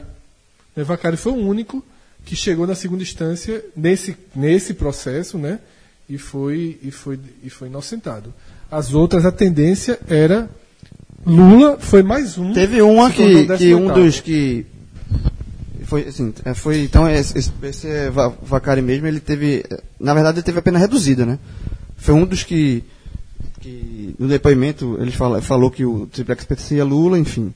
E aí ele teve é, a pena reduzida. Pode ser que coincidência ou não, né? Vocês acham que, de alguma forma, essa. É, o impacto disso, a maneira como o Lula acusou o golpe, é, a maneira como foi dura a, a- o. Eu acho, eu, acho, eu acho que. Eu discordo também de Fred, que ele falou que Fred que a- a- achava que o PT não esperava. tá? Eu acho que esperava. Mas assim, não Eu, foi... eu, acho, eu, eu acho que esperava Só, porque. só para concluir a pergunta, só para explicar aqui o que é que eu estou querendo dizer. Vocês acham que a maneira como, como desenrolou o julgamento foi um duro, foi um resultado duro, absolutamente Assim, duro. foi o que eu falei. Assim, na verdade, quando o João. É porque ele vai, vai argumentar daqui a pouquinho. Não é nem Fred, porque eu de fato não tenho a menor informação dentro do, dentro do PT. Foi de todos os, os sites que eu li sobre, lê, né? sobre bastidores políticos, a reunião que houve no PT, que chegou gente chorando na reunião, foi relatado isso, na reunião de bastidores, e por, por causa disso, porque esperavam um pouquinho melhor. Não é que não fosse condenado, mas algo. Tipo, se considerava muito que teria os embargos infringentes. Mas continua. Minha, minha pergunta é, para saber se vocês acreditam que isso pode ter algum tipo de impacto positivo para Lula em relação ao reflexo no eleitorado. Entendeu? O que é que eu quero dizer? É, eu não sei, talvez o brasileiro ele tenha por característica acolher quem toma uma porrada grande. De alguma forma, a gente já observou isso em cenários distintos, seja em reality show ou mesmo em campanhas políticas. É, a gente já, já viu isso aqui no Recife acontecendo também. É, então, eu- vocês acham que o- o- o- a intensidade da pancada pode, nesse percurso da caminhada até a eleição, favorecer Lula, fortalecer ele junto ao eleitorado? Eu acho que, eu acho que ele vai. Eu acho que existe. é, Lula é uma, é uma figura que, que ele é bem. Assim, ou tem as pessoas que, que, que detestam Lula, tem as pessoas que adoram Lula, e nesse meio termo tem os, os mais neutros. Assim. Eu acho que pode ter esse, esse, essa, essa visão de Marte, assim, se você está tentando dizer assim. um- Eu acho que pode acontecer, mas Acho pode- eu, acho, eu, acho que, eu acho que de fato, pelo que está se desenhando aí, eu não vejo como ele ser candidato, não. Porque eu acho que, na verdade, tudo, tudo, todo esse julgamento e tudo isso tem um cunho político muito grande. Como, todo, como todos. O quê? O ju- Perdão, você acha, acha justo o resultado do julgamento, dessa condenação? Veja, eu acho que, que vários juristas, alguns juristas, defendem que é, essa- a, a questão da, da falta de provas que fundamentem, de fato, a, a- a culpabilidade de, de- de Lula. E eu acho que o julgamento é, como, como foi o julgamento de Dilma, como existe toda uma, uma, avalanche, é tem um lado muito político nisso aí. Muito. É, acho que, é que a- a- a- o lado político move muito, está movendo o judiciário, inclusive. Isso é que eu acho muito perigoso. Eu acho que o judiciário brasileiro está muito politizado. E acho que o julgamento de Lula é um julgamento político também. Eu acho que há um julgamento político em cima disso aí. É, é, é, como foi, de repito, o julgamento de Dilma. Então, eu acho que, que essa, essa politização da, da, da esfera jurídica, que deveria ser uma coisa mais neutra, eu acho que essa, essa, essa, essa veia política que está se, se misturando tudo aí, acho muito perigosa. Eu acho que é por isso que eu acho que, que eu, não, eu não fiquei surpresa com o julgamento, de- com, com o resultado do, do julgamento. Eu acho que o PT não ficaria, não ficaria, não ficaria surpre- surpreso, porque todos os julgamentos que aconteceram antes de ser julgado a gente já sabe o que vai acontecer. Não adianta. O que, o que se prova não adianta. É, é, é, é, o julgamento vai ser daqui a uma, uma semana, a gente já sabe o que vai acontecer. Daqui a um É, mês a gente já sabe nesse o que vai acontecer. caso, eu- eu- A, a questão, a questão de ter provas ou não, existe, existem, é como eu vejo, existem pontos de vista divergentes. Existem juri- eu, eu te- tem um artigo de uma, da primeira-ministra da Alemanha, foi até achei Vandeck muito ruim o artigo dela. Eu quando você Santiago leu, mas ela, primeira-ministra, ela, Eu achei ela, um distanciamento da realidade. mas ela distanciamento, ou talvez um distanciamento de quem está olhando de fora. É a vala de comum fora. da esquerda, como tem De os fora. deputados Ela- americanos que assinam Mas de foi publicado. Foi, é, mas enfim, foi um, é um, um, um ponto de vista de uma pessoa, que não é qualquer pessoa, ela é ex-ministra ex-ministra da Justiça de- da Alemanha, que foi publicado em jornais importantes como New York Times e tal. Então, assim, é, que fa- eu, eu- é, ela fala dessa, dessa questão do da politização da justiça. Eu acho que isso isso isso está acontecendo em várias em, em- em- Várias esferas. várias esferas. Por exemplo, a questão que a gente sabe das, dos que tem foro privilegiado, muita gente fala não, é, que, que se fala muito, pô, julga é, Lula condenado e ninguém pega no, ninguém do PSDB, AS, total Temer. Esses aí não acontece nada. Esse aí tem é, gravação, má dinheiro, a porra toda e não fala. Aí não, é porque tem fóruns, fóruns privilegiados. Foro privilegiado não significa imunidade. Impunidade. Ora, João, não sei se você lembra, só para fazer um adendo aí. A justiça foi lá, pegou a Écio, derrubou o foro privilegiado, tirou, forçou a, a, a E eu já tô no prender a irmã de prendeu a irmã de Aécio e o Senado, com apoio do PT, foi contra a justiça e garantiu a liberdade de Aécio e a volta de Aécio para o Senado. Só para ser justo com o PT, o PT votou para que a justiça não tivesse o poder, não tivesse esse poder. Aí lá dentro, já sabendo que Aécio ia ficar, o PT votou para que Aécio fosse banido, mas já sabendo que a cidade seria diferente. Há uma, há uma, essa questão do foro privilegiado, eu concordo com o João, só que ele é do interesse de todo Toda a mundo. classe. Tanto que Dilma ia nomear Lula, Lula ministro justamente para que ele tivesse Pelo mesmo mecanismo, do mesmo mecanismo. porque o foro privilegiado faz com que, por exemplo, Pezão, governador do Rio de Janeiro, ele está contando os últimos dias dele, rezando para que algo aconteça, porque todo mundo é, é, que envolve o governo dele caiu e ele está e ele tá Eu tenho, eu tenho muitas dúvidas, por exemplo, se vai acontecer alguma coisa com o Temer depois que ele sair da presidência. É, O é, AS, AS, se ele não for reeleito. é, é muito difícil. Assim, Eu, acho, eu- eu, eu só acho assim, eu, eu acho muito difícil. Eu acho que esse discurso de, de, de enfim, combate à corrupção, não sei o quê, eu acho um discurso muito, muito voltado só para um lado. É, deixa eu dar minha visão agora, que é a seguinte. Se a gente tivesse conversando há dois anos atrás, eu estaria, eu teria vibrado talvez com, o- com a condenação de Lula, porque eu não vibrei, eu tava, vou até ser muito sincero, eu tenho ficado muito neutro.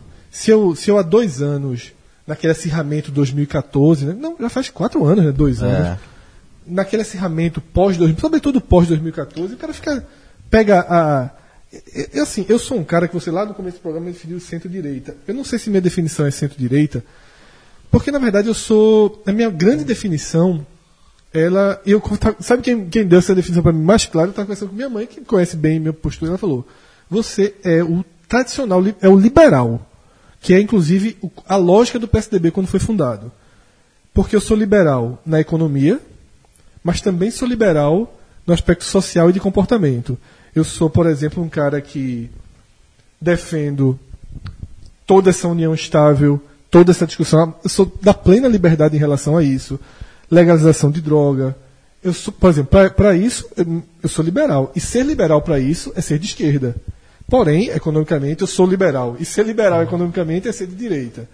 Né? Na verdade, eu sou Estado mínimo, sem, sem tudo. E é o conceito básico do liberalismo. Eu sou bem liberal na economia. Por isso, inclusive, que eu sempre votei muito em candidatos de esquerda para deputado, para vereador e nunca Define um votei. ponto de vista, né? É, por questão, porque achava importante tê-los né, como representatividade e nunca votei Para executivo. Pra- já votei para executivo municipal, que não, tem, que não mexe com a economia. Luciana Santos, eu votei duas vezes em Olinda. João Paulo eu não votei porque eu votava em Olinda, mas torci para que ele vencesse a eleição. É, mas para presidente eu nunca votei. Porque para presidente a ban- Governador. um governador acho que eu já votei uma vez, não me lembro. É, é, porque eu sempre perco assim, né? Eu, boa parte das minhas. é, quando eu votei, quando eu votava na esquerda, eu perdi, então eu não me lembro. Acho que talvez eu tenha votado em Humberto uma vez, mas, mas não tenho certeza. Mas para presidente nunca. Presidente eu sempre votei é, nos candidatos do PSDB. O último sem grande convicção, os outros com convicção. Serra, FHC, Serra e Alckmin. É, mas, dito isso, puxando, já que está dizendo minha visão, dois, se fosse há três anos, eu vibraria, eu teria um, um rancor maior de Lula. Hoje, e detalhe, e porque há três anos o Brasil estava na fase de prender todo mundo. A Lava Jato estava, e, e a Justiça estava gerando. Pô, você estava vendo todo mundo sendo preso. Quem não vibrou com a prisão de Cunha? Tá?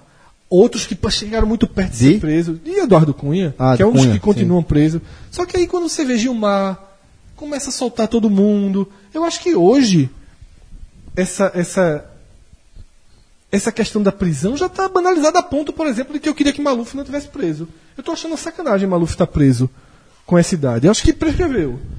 Maluf é um, um cara que desviou muito dinheiro a vida toda, hoje é um, um, um cara de terceira idade, doente, e que, porra, tem tanta gente solta. Né? Então, porque eu acho que, assim, é, Lula ser preso por esse processo me pareceria, se ele viesse, ele não vai ser preso, me pareceria um grande exagero. Tu acha que não vai ser preso, não? Acho que não. É, não é muito difícil, é praticamente impossível que seja por esse processo. Porque ainda tem mais seis, tá? É, Lula tem mais seis processos abertos, tanto que um deles, essa, nessa, nessa quinta-feira à noite, ele tá, ficou, a Polícia Federal recebeu da Justiça a determinação que ele não pode mais deixar do país. Nem é por causa do que ele foi condenado, é por causa do, das 36 caças né, que ele comprou de uma empresa sueca que está tendo problema também em relação a, ao, mesmo, ao mesmo desvio. É, Mas foi só assim, só um detalhe. Eu acho muito. Pode ser de coincidência enorme, né? Não, é porque- mas um não. dia depois da condenação, Não, ó, mas- não, aí por- é, volta, volta, tem um lado. Pode ser, veja. Pode ser uma coincidência enorme, pode, óbvio que Não, pode. João, não é mas, uma assim, coincidência enorme. Porque um dia depois, o cara diz, ó, Não, não, é pode uma coincidência pega enorme, João. é Porque É, o cara, como se ele fosse. A, porque a impressão que se passa é o quê?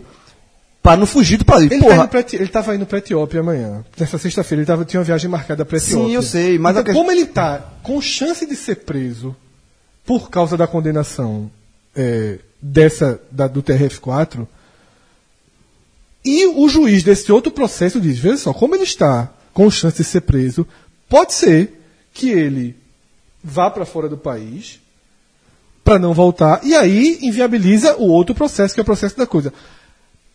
Como isso valeria para mim, para um empresário? Se fosse um empresário, a gente estaria aqui achando normal. E é esse ponto que eu quero chegar daqui a pouquinho. Se fosse um empresário que fosse condenado por ter, sei lá, por ter construído um prédio no área ilegal, o cara foi condenado. Ele pode ser que ele seja preso daqui a dois meses.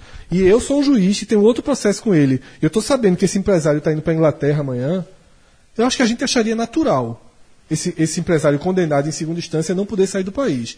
Mas como é Lula, que a gente não imagina que Lula ele vai não para vai não fugir, voltar. porra, não vai pedir. E Exatamente. ele, ele quer ser ele vai ser, Exatamente. ele vai, ele vai ser candidato a presidente, porra. Não, é muito importante. Por isso que gera essa discussão. Lula não precisa. Não vai ser candidato a presidente. É. O cara vai ser, ele quer ser candidato a presidente. Como é que o cara vai fugir? Então, E assim, é, é só, é só, é só pra fazer, é o tipo de coisa que você faz pra gerar, pra, aquele negócio, pra destruir ainda mais a imagem. Esse, nesse tipo de coisinha, pode, ser- pode ser coincidência normal, mas esse tipo de coisinha, eu vejo muita política aí. Não, eu Muito- concordo. É, é a questão de, vamos destruir, vamos pisar na imagem. E aí, mas aí é um ponto importante. Só que aí, rapidinho, e aí pode ser uma tentativa de pisar na imagem burra, porque aí, pegando o início do- da conversa de Celso, que Celso perguntou se isso pode ter um lado positivo de... Pode transformar ele no Marte? Pode. Pode. Pode. Eu acho que, inclusive, assim, tanto que boa parte do PMDB, tudo, é contra ele ser condenado. Né? Porque há, um, há, há, inclusive, identificação. Mas tentando chegar onde, onde eu é, quero chegar em relação ao processo, para dar visão. Se você perguntar se eu acho que tem política, eu acho que tem. Eu acho que a velocidade, eu acho que há um interesse político, não sei em que escala, não posso afirmar é, é, em que escala, porque essa questão que boa parte já discute na internet e os ouvintes vão lá e um, um, entre debate, ah, grandes juristas do país estão está errado. Ok, mas aí você entra num site da Carta Capital, tem seis juristas está errado. Você entra no site da época, tem seis juristas está certo. Então isso aí é, é, é, é, na verdade, Por isso que eu, questão- que eu questionei a ausência do debate. é, é uma questão, mas o debate também, num- num- num- na segunda instância, ele é menos comum. Ele é mais comum caso chegue e vai chegar no STJ, no STF, porque são cortes maiores, né? Mas. Mas aquela corte serve para é, serve, tá ali pra debater. serve, pô. serve, tá ali. Mas, é, eu, eu, de fato, eu nunca. eu não me lembro. Foi foi o primeiro debate da história da, da, da- transmitido ao vivo. É, então, não, não tenho conhecimento. Realmente é muito raro ver um, um, um julgamento de segunda instância ao vivo. Mas o que eu quero dizer é o seguinte. E aí talvez seja o X da questão onde parte dos brasileiros estão é, sem a, a coisa do- da bandeira de direita e esquerda. Tem um argumento que eu acho ele tão político quanto muita gente. Ah, isso é político, isso é um absurdo. Ele está sendo condenado porque ele é ex-imigrante. Ele foi imigrante nordestino, porque ele foi o presidente que ajudou os pobres e porque pobre anda de avião e as pessoas não querem isso. Isso é esse discurso. Ele é tão político, tão construção do mártir, tentativa de dizer assim, ó, pode condenar ele, mas a gente vai, vai dizer que ele foi condenado porque ele ajudou os pobres, né, que é um discurso que pode ser usado para Maluf, ou para Maduro, ou para Chaves, ou para até pessoas piores, que eu não vou listar aqui. É muito, muito questionável. E pode ser, esse para mim é tão político quanto o, o- a possibilidade que eu acho que existe da- do, do judiciário estar diretamente influenciado com interesses de eleição. Mas eu acho que é fundamental, é, e eu vou finalizar meu pensamento justamente com essa questão das provas. Para mim também é um pouco de uma forçada de barra enorme dizer que não há provas. Porque num crime de, de ocultação de patrimônio, obviamente não tem, não tem. O qual é a prova que se quer? É um que Lula recebe do OAS, vai no cartório. Ou dizer, não, um áudio, um vídeo, João, alguma tem- coisa João, assim. João, não pode, não pode, não pode João. ter, não tem nada no nome dele, não tem um documento no nome dele, não tem nada. Existem pessoas que estavam presas, tipo, a gente acabou de falar do Vacari. Vacari, que estavam presas e aí vão lá e falar, é, era de Lula. Aí o que acontece? Diminui a pena do homem, só, ajudou. Vamos, vamos tentar. É, é, assim. Deixa eu terminar, porque eu te, eu te escutei todo e tal, e não é assim. Tem um Tá vídeo. sendo assim. Não está sendo assim. Veja só, tem um vídeo, ele pediu um vídeo, tem um vídeo de Lula dentro do imóvel, dando ordem de onde vai ser a reforma, encomendando o móvel. Assim, vai fazer o que ali? Um, um prédio que todos foram vendidos, menos esse. Porque, pô, o- veja só, o prédio é um sucesso comercial, e esse não, não conseguiu vender esse. Aí Lula, vai Lula e Marisa, visitam com o presidente, não é o corretor não, o presidente da OAS. Ele está dizendo, ó, isso aqui vamos tirar daqui, vamos botar ali. Se um vídeo de Lula lá dentro, o envolvimento, a a todas as nomeações que fez, o que João fala de, de, de depoimento, são 17, 18, todos que se encaixam, está super fundamentado. Assim, prova, mas muita gente já foi condenado. Muita gente já foi condenada no Brasil com menos prova. E eu tô- dou até um exemplo, eu dei um exemplo, que é um exemplo tolo, mas que representa, que é o do outro caso, que é o caso do imóvel que é vizinho é, da. tá- é outro processo aberto com ele, que é o dos, dos, dos recibos, que ele apresentou recibo de dia que não existia. Aí imagina, Celso, se eu, eu, Fred, jornalista, estou sendo processado por alguma coisa. Disse, você tem recibo? Eu tenho. Semana que vem eu vou trazer aqui o recibo. Eu trago o recibo. Aqui está meu recibo. Não, beleza, tal. Aí disse, ó, Fred, teu recibo tem de dia que não existe. Eu estava fudido. Fudido. Qualquer pessoa normal que está sendo investigada e apresenta um recibo do nada, com dias que não existiram, não teve o cuidado de procurar dias que existiram no calendário. Eu estava morto, eu, Fred, jornalista, uma pessoa comum, ninguém não ia ter gente dizendo que isso não era prova tal. Então, assim, eu acho que para que o debate não seja político, ele não pode ser político dos dois lados. Eu, eu até dei uma, uma tuitada, estava tendo uma conversa com, com, com seguidores da gente, esse debate, eu falei o seguinte, que é sobre essa coisa da devolução de Lula. Que Lula, a gente tem que entender que o Lula que a gente está que a gente está conversando hoje, que a gente está analisando hoje, não é mais Lula de 89, não é mais Lula de 94. Tá? É Lula que todos esses caras que João citou, todos esses, todos eles, sem exceção, inclusive Collor e Sarney, que a gente citou, Lula levou para o governo dele. Todos. Collor apoiava Dilma na eleição. Sarney, ainda que tenha flagrado ele voltando diferente, ele estava com adesivo de, Dilma e Lula. Todos os políticos estão presos no Rio, todos, tem vídeo de Lula pedindo voto para eles. Cabral, Pisciani, que o PT votou para que Pisciani não fosse preso. É, Cabral, porra, é um braço direito de Lula, todo mundo sabe.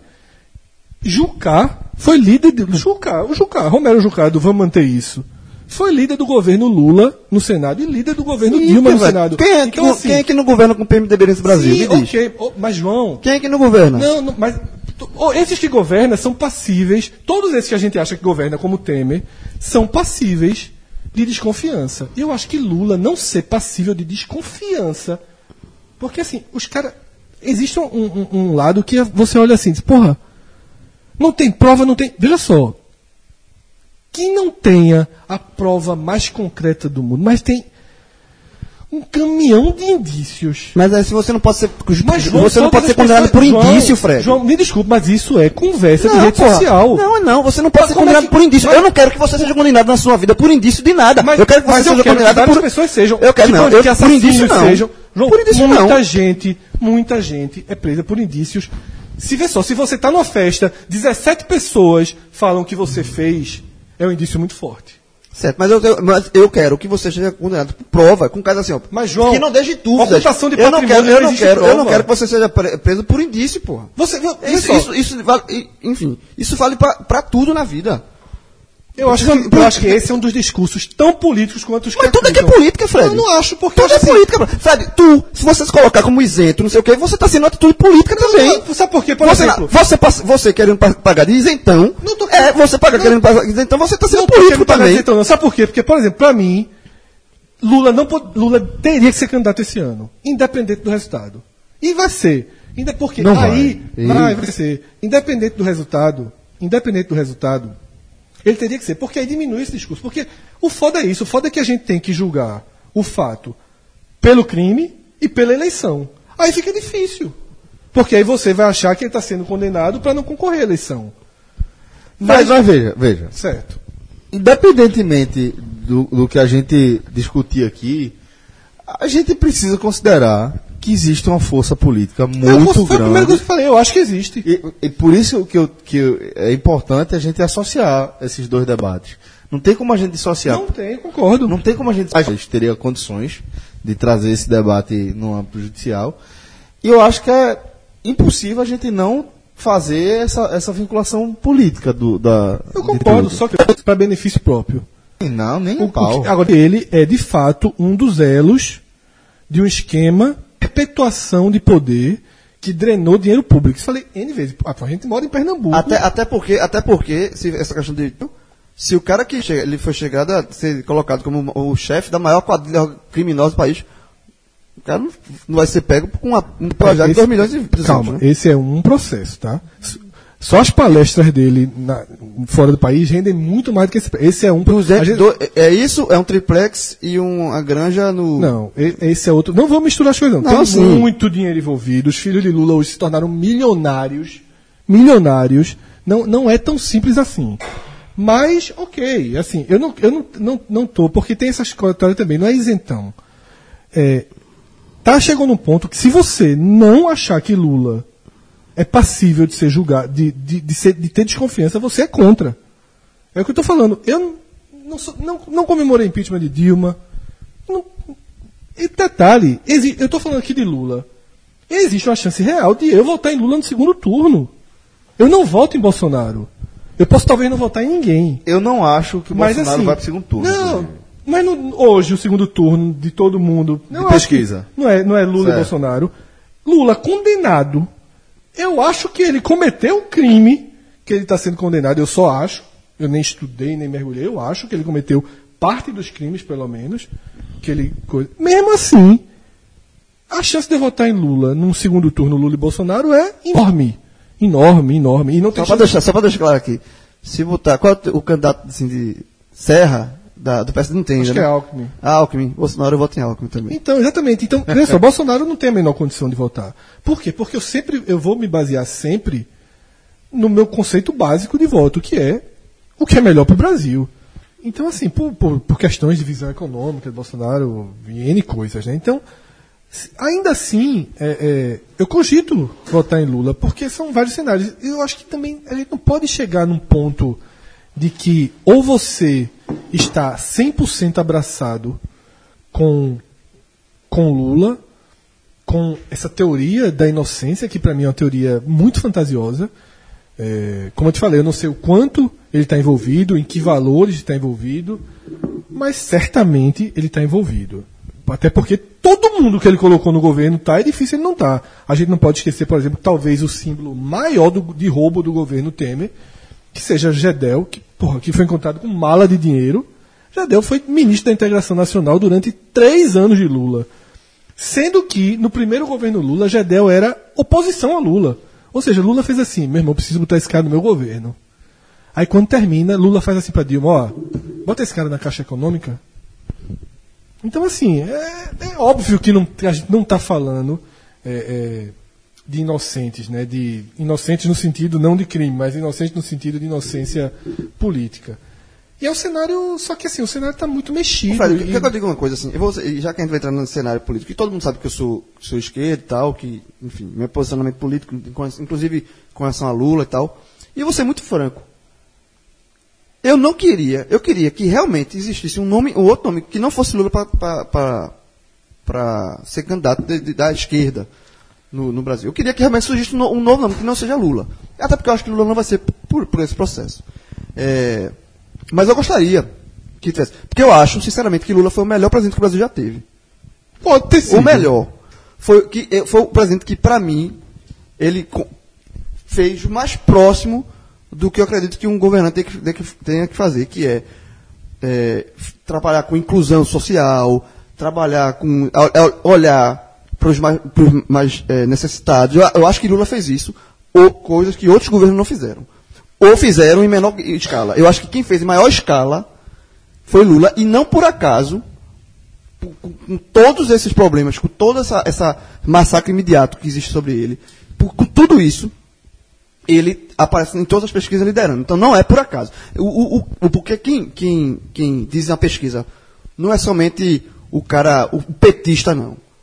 É o cara que sabe, o pobre que sabe que o quanto, porra, no governo desse, desse cara aí. Maluf, foi, foi, Maluf foi demorou bom. muito para perder uma eleição em São Paulo. Foram Não muitos anos para perder. Mas o cara, Porque Maluf fez muito pelos pobres de São Paulo. o cara que sabe, mais diferente, Fred. Não, não, não, é, a mesma coisa. É diferente Não, só porque é é esquerda. Maluf, João, Maluf, Maluf é o cara mais é- amado. é- Maluf Ma- enriqueceu. Ele, veja, é isso que eu falo. Aí, Mas é- não, é- não, a tá Maluf, você tá- voto. eu tava falando de, de, de Lula. A diferença é a seguinte: Maluf botou dinheiro pra dentro do bolso, pai.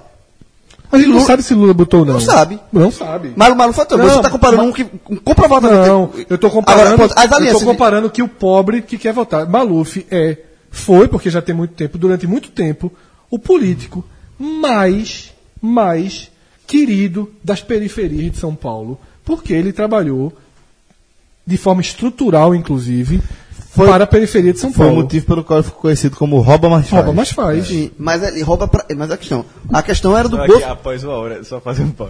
É um, é um slogan do caralho. Rouba mais faz. Hoje em dia, hoje em dia, velho, hoje em dia, mas, é, mas slogan... hoje em dia, velho, deve ser um orgulho Não, velho, cara eu tô sair do caralho, desse. obviamente com todo o contexto de resenha, porque o, a- o, o- a turma aceita. Isso é que é impressionante, porque slogan precisa, precisa passar a mensagem. É, e, irmão, e o cara passar a mensagem. Isso nunca foi logo oficial dele. Não, ô jovem. Não, depois, porque- depois, não, depois porque pra fazer com o Cássio eu tenho medo. é. Não, não, não, não. Não vem jogar pra mim, Eu não. não- eu não- eu tô não deixando corrigiria claro- nenhum outro. Eu tô jogando, eu tô jogando bem claro que, que assim, que no, no, no imaginário popular, É. é. o, é, o, é o slogan do imaginário popular. É, não lembro de ter lutado contra. Esse- esse é- não, tem um fantástico. Não, tem uma, uma frase fantástica dele. ah, E essa saiu, não é lenda não. É que teve. Faz, faz, faz alguns anos. dele todo caiu, Não, não, caiu, caiu, caiu. é, 200 acusações. Esse não é- eu, não. É, é esse eu não fui, não. É, teve, teve. Pode, Foi pode, recente isso. Foi, pode Lava Jato, foi a Lava Foi Jato. Lava Jato, assim, ó. Nessa eu não tô Foi assim. Sim, aí, volta, assim, sobre, sobre, Brasil ó, sobre Maluf e Lula, assim, só a diferença. E, além de, de- Maluf é um cara ali que foi ligado à ditadura, assim, foi de direita, blá blá blá, blá, existe uma diferença enorme. O que eu falo é o seguinte, que, é, retomando, Lula para mim foi o melhor presidente do Brasil, porque ele, ele fez isso que eu defendo, que é a inclusão social, é olhar para os pobres e tal, de dar, abrir universidades, de, de, de dar às pessoas que não têm acesso à universidade esse acesso.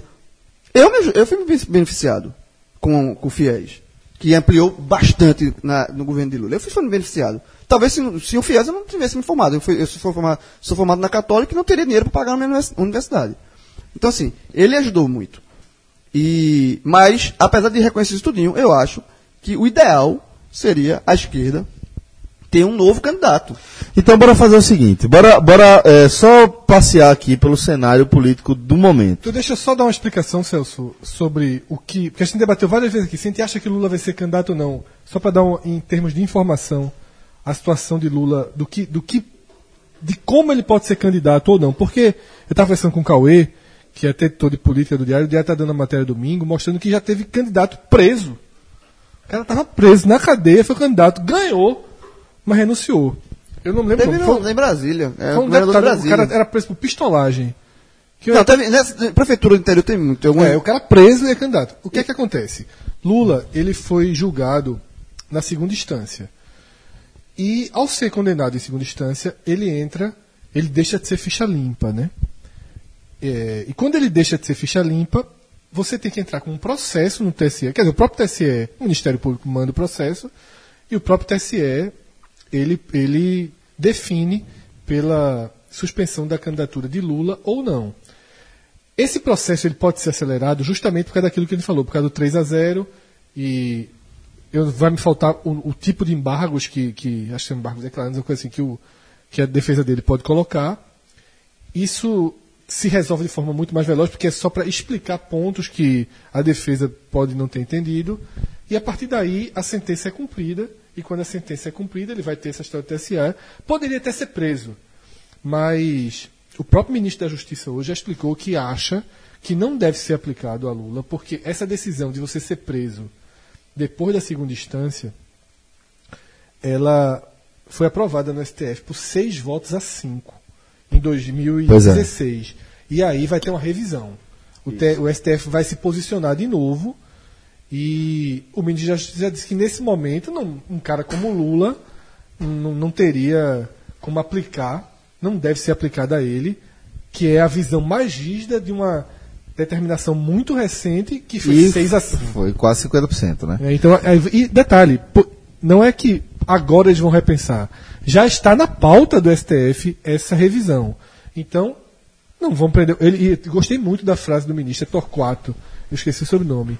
Um dia em que você perde sua liberdade é um dia irreparável na sua vida. Não precisa ser um mês, nada não. Um dia em que você tem sua liberdade é, retirada é um dia irreparável na sua vida. Eu achei uma grande frase. Então é o seguinte, é, o que a gente pode considerar no momento é que Lula segue como pré-candidato do PT, enquanto a gente aguarda os desdobramentos desse House of Cards da vida real, né? Até a inscrição oficial em agosto, tá? E é, por enquanto a gente vai considerando Lula como pré-candidato, como o João vem destacando, ele é o. Lançou oficialmente nessa quinta-feira é o líder, é o líder da, das pesquisas, ele sempre aparece. Continuará. Vai continuar dessa Tem que forma. saber, eu, eu tô curioso para saber se vai aumentar ou vai cair.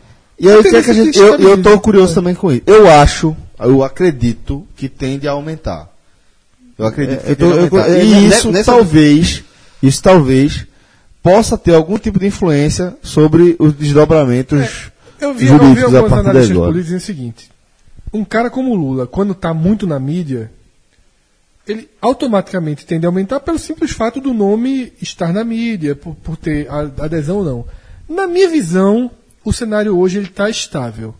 Eu acho que ele só vai agora ter uma alteração é, Não, mas esse, é- significativa esse é um fato muito. esse- mas esse fato do Eu jogador acho que é um não, fato Fred, muito sabe- forte. É muito forte. Eu não acho que está estável, não. eu Sabe eu acho? que- Negativo ou a estabilidade você considera, inclusive, Bolsonaro. Não é isso? Para esse cenário. Eu acho que está todo mundo muito estável, porque não tem. Se não tem. Veja só. Porque como é que é feito na rua? Eles lhe mostram um papel, ou um disco, às vezes é um disco, para não ficar de cima para baixo.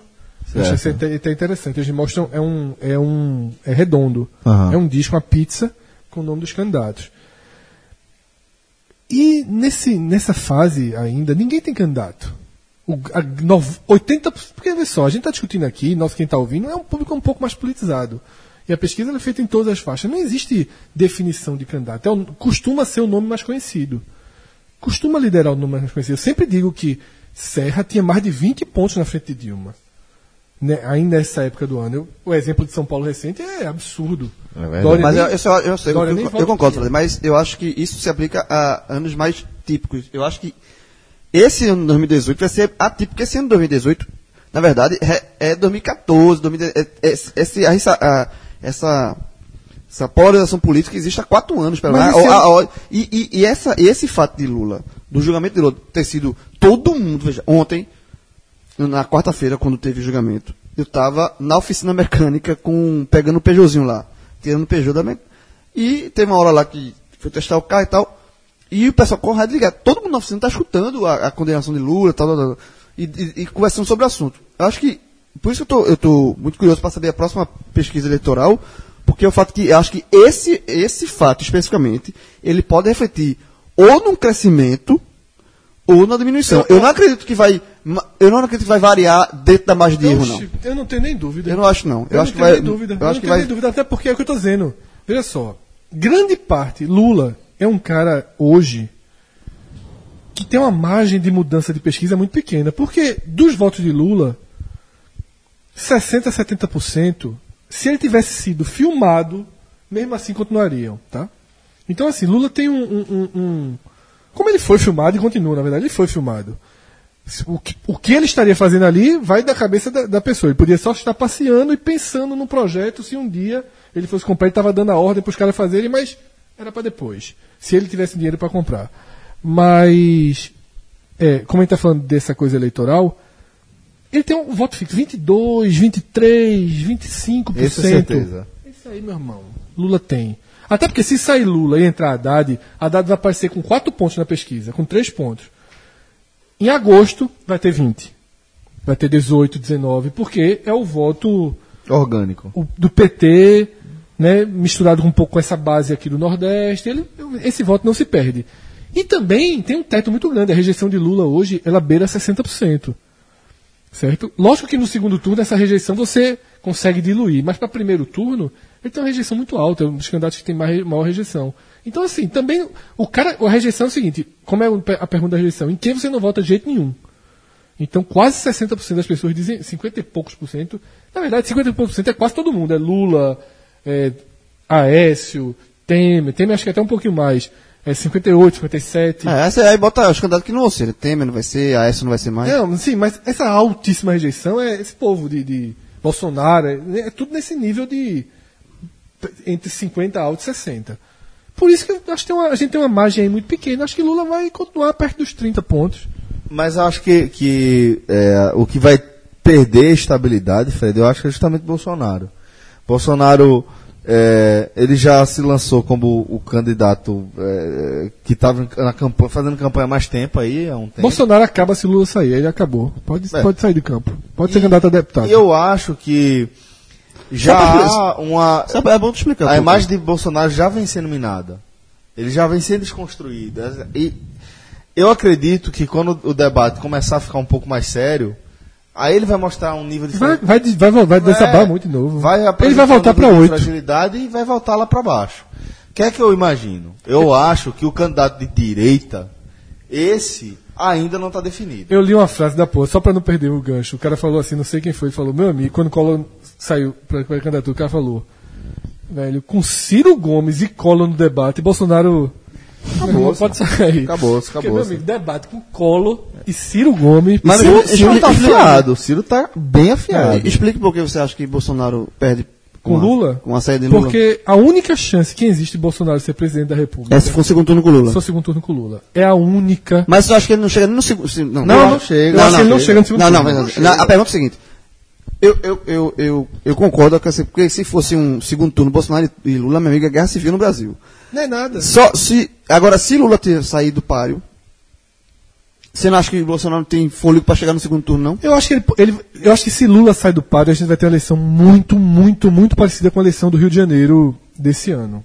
Do- da eleição para prefeito do Rio de Janeiro, que é uma eleição onde oito candidatos Tem chances têm chance reais. de segundo turno. E que o cara vai para o segundo turno com 14, 15. Eu acho que, que Freixo tinha, que era todo mundo com 13, 14 e os votos de Jandira Fe- Fegali. É, a- do- no dia da eleição, o pessoal do PCdoB disse: ó, é melhor abandonar ela Ir pra frente. e para Freixo, então ela que tinha, todo mundo tinha, ela tinha 8, terminou com 3, Freixo tinha 11, 12, acho que conseguiu 16 e foi pro segundo turno. Eu acho que vai ser uma eleição assim, acho que Bolsonaro vai ser um dos que podem ir pro segundo turno. Mas veja só, Bolsonaro Não, aí vai. e Alckmin no segundo turno, Bolsonaro e Marina, Bolsonaro e Não, qualquer um, não, ele não, perde. não, eu entendi. É. eu entendi. Nesse, nesse, nesse, nesse raciocínio eu concordo, isso eu entendi. É, ele no segundo turno, ele perde para quem que seja. Qualquer um que seja que vai ao segundo turno, ele perde, porque não vai ter essa polarização que teria com Lula. Mas a, a, a, como tá entendendo é que se a, a saída de Lula enfraqueceria Bolsonaro ou a potência Mas eu também acho que enfraquece até no primeiro turno, porque também tira, o- tira o antagonista. Porque eu acho que é. é Bo- Bolsonaro conseguiu algo que, que é o seguinte: quem é o antagonista de Lula? Bolsonaro. Estrategicamente, nem Alckmin, nem ninguém do meio quis ser antagonista de Lula. Porque para que, que você ser antagonista de Lula? É muito interessante, até para Alckmin, que Bolsonaro seja Por antagonista isso de que eu Lula. tô falando que, ele, que Bolsonaro agora, ele já começa a ser minado por todo mundo. Porque ele já criou, eh, eh, já virou esse personagem E agora já tá concentrado nele, agora já dá Ele, desgastar. ele já tá batendo, Ele já, já fez ele já o papel dele. E já tá batendo no, no PSDB, É. já tá batendo em algo. É, porque todo mundo, veja só, todo mundo, todos os especialistas, cientistas políticos, já sabem que o presi- próximo presidente do Brasil, o Brasil está preparado para que o Brasil para ter um presidente no meio. O cenário todo indica que o Brasil vai ter um presidente em meio termo. Que inclusive, eu já falei isso outras vezes, Eduardo Campos, para mim, se tivesse primeiro, sobre não, não ter tido acidente, obviamente, e tivesse conseguido ir para o segundo turno, Eduardo Campos venceria Dilma. Porque a votação de AES deixou isso muito claro. Cara, só fazendo um pequeno adendo, é, eu acho essas, você colocou duas variáveis e tem a, uma variável desse período, como teria sido a investigação sobre, sobre Depois, né? Mas, Mas não, aí seria depois. agosto, cara. Fre- Fred acha que, que ele Ele teria sido eleito lá em naquela 2014, eleição, entendeu? Ah, Ah, sim, também tá Ele Ah, seria o não, atual tem- Eu presidente tá entendendo junto, mas eu entendi junto com que era a tá- construção, que era a não, construção daquele nome para crescer Para para essa. 2018. ele já tinha fudido. sido, desconstruída. estaria- E te- te- talvez fosse até um problema até para o próprio Lula. Porque, assim, as investigações aqui em Pernambuco, que, tudo envolvendo a Petrobras com a refinaria, seriam mais fortes. Porque, quando- detalhe, detalhe, ele não seria mais governador. Não seria, ele não teria mais foro privilegiado nenhum. Não ele não seria nenhum, governador, é. seria um cidadão Isso. entre Mas eu comum. acho, eu acho que ele venceria ali por quê? Porque, para mim, a votação 50-49, ela deixou muito claro que qualquer candidato do meio venceria Dilma ali, porque muita gente só votou porque não queria ver a volta do PSDB ou a Aécio, que é a, a pior ala do PSDB. Né? Não é o PSDB de São Paulo, que o PSDB de São Paulo queira ou não queira. Volta é volta, já tá na história. Eu voltei, mas depois que você vê assim, você fica arrependimento. Mas aí é. Mas é aquele negócio, meu irmão. Voltou, mas Não, tá, eu- é, politicamente tá, tá, tá enterrado. Porque eu, eu, eu- fico pensando, será que é um cara que tem coragem de se lançar pra algo grande ainda? Político, às vezes, não tem noção. Não tem, né, velho? Não tem noção. Collor. Ele, veja só, ele acha que dá. Não pra esse ano, mas Não, ele acha que não. Eu acho hora que ele vai tentar alguma coisa em Minas, né? Sei, esse, é, ele é bom, ele precisa tentar para não ser preso. Ele tá O mandato do senador dele termina agora? Eu acho que termina, porque se ele foi candidato na outra, É, já é, tava, termina, é. termina, é verdade. Ele- Um voto que eu me arrependi. É bem capaz dele ir pra deputado. Eu tô vendo ali, aqui a, a- a lista. Eu tô vendo a pauta hoje. viu? A lista dos pré-candidatos.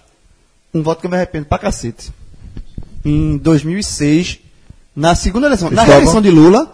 Veja, eu votei em Lula em 2002, no primeiro turno e no segundo. No segundo na, na reeleição de Lula, no primeiro turno eu não votei em Lula. Eu votei em. Esse me arrependo pra cacete. Cristóvão. Buarque. Eu votei em Cristóvão Buarque, aí no segundo turno eu votei em Lula. Ou seja, tu não Esse- tinha esse- a mesma visão que tu tem que Lula tinha sido o melhor presidente do país, né? É, não, eu tava querendo ter uma visão de talvez de mudança. Como agora eu quero uma, um, um- não queria, eu tô acabei de falar que eu não queria que- Lula, só um eu pouco. não queria Lula como candidato de esquerda. Eu é não um quero. pouco contraditório, porque a, pri- a primeira, o primeiro mandato dele é justamente O bom o melhor, grande né? mandato. Isso é, É, muito estranho. Eu estranhei agora você ter dito isso. porque Não, eu, eu, votei no segundo, no segundo, no segundo. Essa eleição eu não votei. Essa eleição eu não votei. Mas eu não tinha uma. uma, uma porque eu estava cobrindo Lula, inclusive. Lula, a família de Lula em Garanhuns, e depois os outros familiares dele que moraram em São Paulo no segundo turno. Eu não votei. Foi Lula e Alckmin. Alckmin até deu uma buscada no segundo turno. Tivesse mais duas, três semanas ali, tinha teria Não, ficado teve conferência, teve uma eleição que ele teve menos votos no segundo turno que no primeiro. Acho que foi a segunda. Foi a segunda, eu acho, né? É, ele teve, É. porque foi Serra um ano e o outro foi Alckmin. Ele teve um dos dois que eu não recordo agora. Ele teve, ele conseguiu cair no segundo turno. É, teve um que deu uma buscada, até eu não me lembro nem. Acho que é, essa, essa eleição de Alckmin, ela, ela. Eu achava que Lula merecia ser presidente. Só que já estava tendo um da, o escândalo do mensalão. Eu já estava ficando um pouquinho desconfiado, mas eu acho que ele merecia. A do Mensalão foi o primeiro mandato. Foi do final, porque assim, Teve, no, no teve- terceiro ano, talvez, tu- talvez você não tenha votado por- nele por causa disso. Porque estava na lama. Foi do Mensalão. um e Aí foi, eu votei- é. Mas eu votei. Mas, enfim. É pra dizer, revelar voto se arrepende. Mas arrepende sobre esse me a arrependo Aécio, pra cacete. Eu me arrependo, não me arrependo, porque eu estava muito convicto. Eu, eu tenho, é como, eu como eu falei aqui algumas vezes, eu tenho uma visão econômica que acaba sendo o meu principal definidor de voto para o executivo. Porque eu acho que a economia estando bem, todo mundo fica bem, seja qual for a escala. Tá? É, e para mim o governo FHC é uma prova disso. O, eu tinha plena convicção que não dava com Dilma. Plena convicção. Porque Dilma ela cometeu um erro muito grave. Se você buscar aí no meu Twitter, você vai ter dizendo, no primeiro ano do governo Dilma, eu elogiando ela pra caralho. Eu dizendo que ela era melhor que Lula, porque ela conseguia manter o social, organizar a economia e não era populista, porque ela era durona no início, lembra?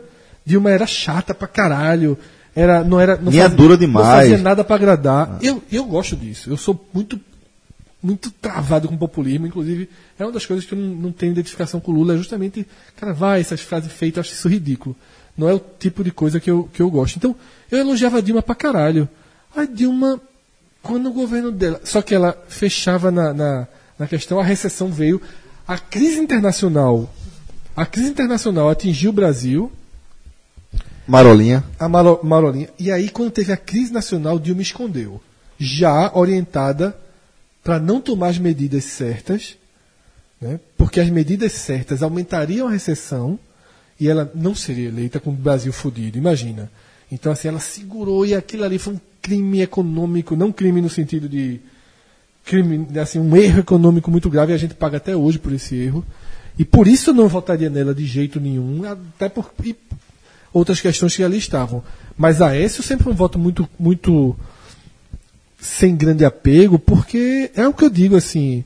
É esse, né? O PSDB mudou muito, tá? O PSDB é um partido que quando foi fundado, ele tinha um ideal muito interessante, né? Tanto que, porra, Fernando Henrique, Serra são caras cultuadíssimos. Nessa polarização de hoje, a nova esquerda, né, a esquerda dessa turma mais nova, da, da nossa idade para baixo, trata FHC e Serra como direitaços, né? Reacionários, não sei o quê. Mas se você pegar nossos pais, minha mãe, que é uma ultra esquerda, ela respeitava, ou até estava porque também muda, Serra de uma forma. Ela, quatro anos, dizia que foi o maior ministro da saúde que ela já viu. Que o que ele fez pelo país. Porra, esse remédio. Tá aí os remédios genéricos. Genérico, né? A, a AIDS, é, é, é, que deixou de ser, de ser uma, uma- de dizimar a população brasileira, foi tudo no governo Serra, uma revolução no Ministério da Saúde. Sem dúvida é o maior ministro, ministro da Saúde que o país já teve. E o capital político dele, inclusive, é esse. Fernando Henrique, o cara que, porra, a- consertou um país é, que Que ninguém. parecia um, um trem desgovernado, né? Exatamente. Nunca a gente viu o Brasil organizado. Eu- mas eu concordo com o João. Talvez do primeiro ano do governo Lula, o primeiro governo Lula, seja ainda melhor do que todos esses. Porque pegou a economia arrumada e acelerou essa economia. O Brasil continuou se desenvolvendo, social. investiu no social de forma muito mais forte do que Fernando Henrique fez. Agora, o que Fernando Henrique teve no seu segundo governo foi o que faltou a Dilma. Porque o Brasil não era tão polarizado. Fernando Henrique não se preocupou tanto com a eleição de Serra. Até porque não era ele, né? Quando é o próprio cara, o cara se preocupa mais. Pois é. Ele deixou o Brasil entrar na recessão. Deixou o Brasil não, ele aceitou a recessão porque viu que era necessário. Então Lula pegou um país que segurou. É, que Fernando Henrique segurou. E Lula deu um. Porra, o, o melhor Brasil que a gente viveu foi o Brasil do primeiro governo Lula, sem, sem qualquer dúvida. Vai ler a, a lista dos pré-candidatos aqui, não? Bom, Leo, os que já são. Tem, um, tem a lista aqui. Porque eu, tô- eu tenho um nome aqui que eu até perguntei a Cássio. a gente já É. tem alguns pré-candidatos assim, porque o cara foi lá e disse: Eu sou pré-candidato a tem- presidente. Tem gente uma- tem tem um nome aqui Lula PT, Bolsonaro pelo PSL, Marina Silva pela Rede, Manuela Ávila pelo PCdoB, Álvaro, Álvaro, Dias, Álvaro Dias perdão, pelo Podemos, Cristóvão Buarque pelo P- Podemos, Podemos, Podemos. é o novo o quê? Não sei. Porque geralmente é algum partido bem, Eu acho que esse Podemos é. bem é- controverso que muda de nome pra tu me esquecer, né? É, tipo o DEM. Depois eu vou até fazer um comentário com o Diego quando chegar aí.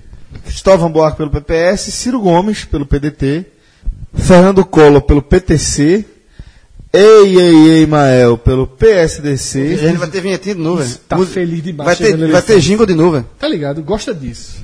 Tá feliz demais. É o patriota, chega. É. João Amoedo pelo Novo, Esse é um candidato Novo. pra se estudar. pra se estudar. Um candidato que. Sabe aquela história que se fala. Tá faltando um candidato do meio tal. Talvez com mídia, com debate. Eu confesso que esse eu não conheço nem o candidato nem o partido. Eu, eu conheço muito pouco também, João, mas é citado, é um cara inteligente, não é político. É dessa linha aí que está sendo costurada. De onde, é porque eu estou dizendo é o seguinte: essa eleição só começa mesmo lá para maio, abril, maio. Esses caras hoje não têm visibilidade nenhuma. Com visibilidade, eu não sei se pode. Tem Tem saber se algum vai ter essa vis- visibilidade também, né? Não, mas tem a, tem a automática, né? De, de, de tem cobertura e tal. guia de tudo. E detalhe, é um cara, porque é um cara de mercado também, tá? É, então, tem, assim, Tem candidato pra casa. Tá lembrando da eleição de 89 vai aqui. ser a eleição mais que 89, não tenho dúvida Porque, não. meu amigo, 89 teve 200 candidatos. Aqui tá quase isso. A gente tem ainda é, Levi Aparelho Escritor Fidelix, O homem do aerotrem. Pelo PRTB, Abraço, Eurotrem. e Valéria Monteiro pelo PMN. É, essa, essa é, é a, É a jornalista. É a jornalista. É, é. Eu, eu acho ainda, é, ainda está indefinido aí grandes nomes como é, Alckmin, É, é o seguinte, o que faltou nessa lista? candidato do PSDB. O PSDB vai ter um candidato, Isso. o PSOL vai ter um candidato, tá? O pessoal já avisou que vai ter um candidato, não definiu, vai definir em março. O PSDB tende a ser Alckmin, o candidato, já está se consolidando. Eu acho que é Alckmin, não queimou tem- largada, mas talvez tenha, tenha uma, uma prévia. Se não for ele, vai ser quem? Serra? Não, tem um cara de Ama- do Não, Serra perdeu. Não, Serra já, passou o tempo. Então. Serra já avisou, Alckmin. inclusive, não vai ser candidato nem a, a- a Senado, a nada. Não, é Alckmin. É, é, Tá. é, teria Dória queimou largada é Alckmin o candidato. O PSOL não não tá, tá analisando a situação ainda. Rodrigo Maia, Rodrigo Maia pelo DEM e esse é que eu ia com- comentar. Hum. Eu tô vendo a turma, o próprio Maia, querer colar de centro. É demais, né? Querer colar o DEM de centro. pelo amor de Deus. É foda. Pelo amor de amor de Deus, porra. Assim, não é centro. Não, não é direita, direita. Porra, é direita. E é pô. governo também. É, porra. É pelo governo. Deus. Que é o problema de Henrique Meirelles, que é outro. É um possível pré-candidato. Talvez o, o PSD, que é o partido dele, não lance candidato, só lançaria candidato se for o próprio Henrique Meirelles, mas ele teria que continuar fazendo mágica. E aí, ainda tem outro. Eu acho que ainda falta um nome forte da direita, um outro nome forte da direita. Talvez um neófito que. É isso eu Tipo, o Luciano Huck da vida. Entendeu? Ainda Que pode aparecer. Seria, esse é a construção do centro, né? É, esse seria a construção do centro. Então eu acho que. Do centro, ok. Eu acho que ele pode aparecer. Ainda. Que é, que é da linha do, do João Amoedo. E acho que ainda a gente ainda pode ver um Joaquim Barbosa. Esse, pra mim, é um, o maior potencial não apresentado. E o PSB, inclusive, espera ele. É. E, e, e posso, e posso fazer uma pergunta aqui? Uma pergunta não, uma constatação. Você vai ler os candidatos aqui, que essa, que essa lista já é grande. Cadê o candidato do PMDB? É, Esse eu, não vai ter candidato. Não, então. Mas é impressionante, né? Mas ele é a porra do partido que tá sempre no governo, qualquer que seja, cola, manda desmanda nessa governo, porra. não, é só- não é só- Manda desmanda Não é só e tá, não um não é só tá no candidato, governo, não, tá na presidência. E Então, já, ei, e já Sem- e cogitou. é o terceiro presidente. Sem, sem eleger não, ninguém. É, Precisa, e precisa saber, é vice de quem aí? e já, É, cogitou- já cogitou de Lula.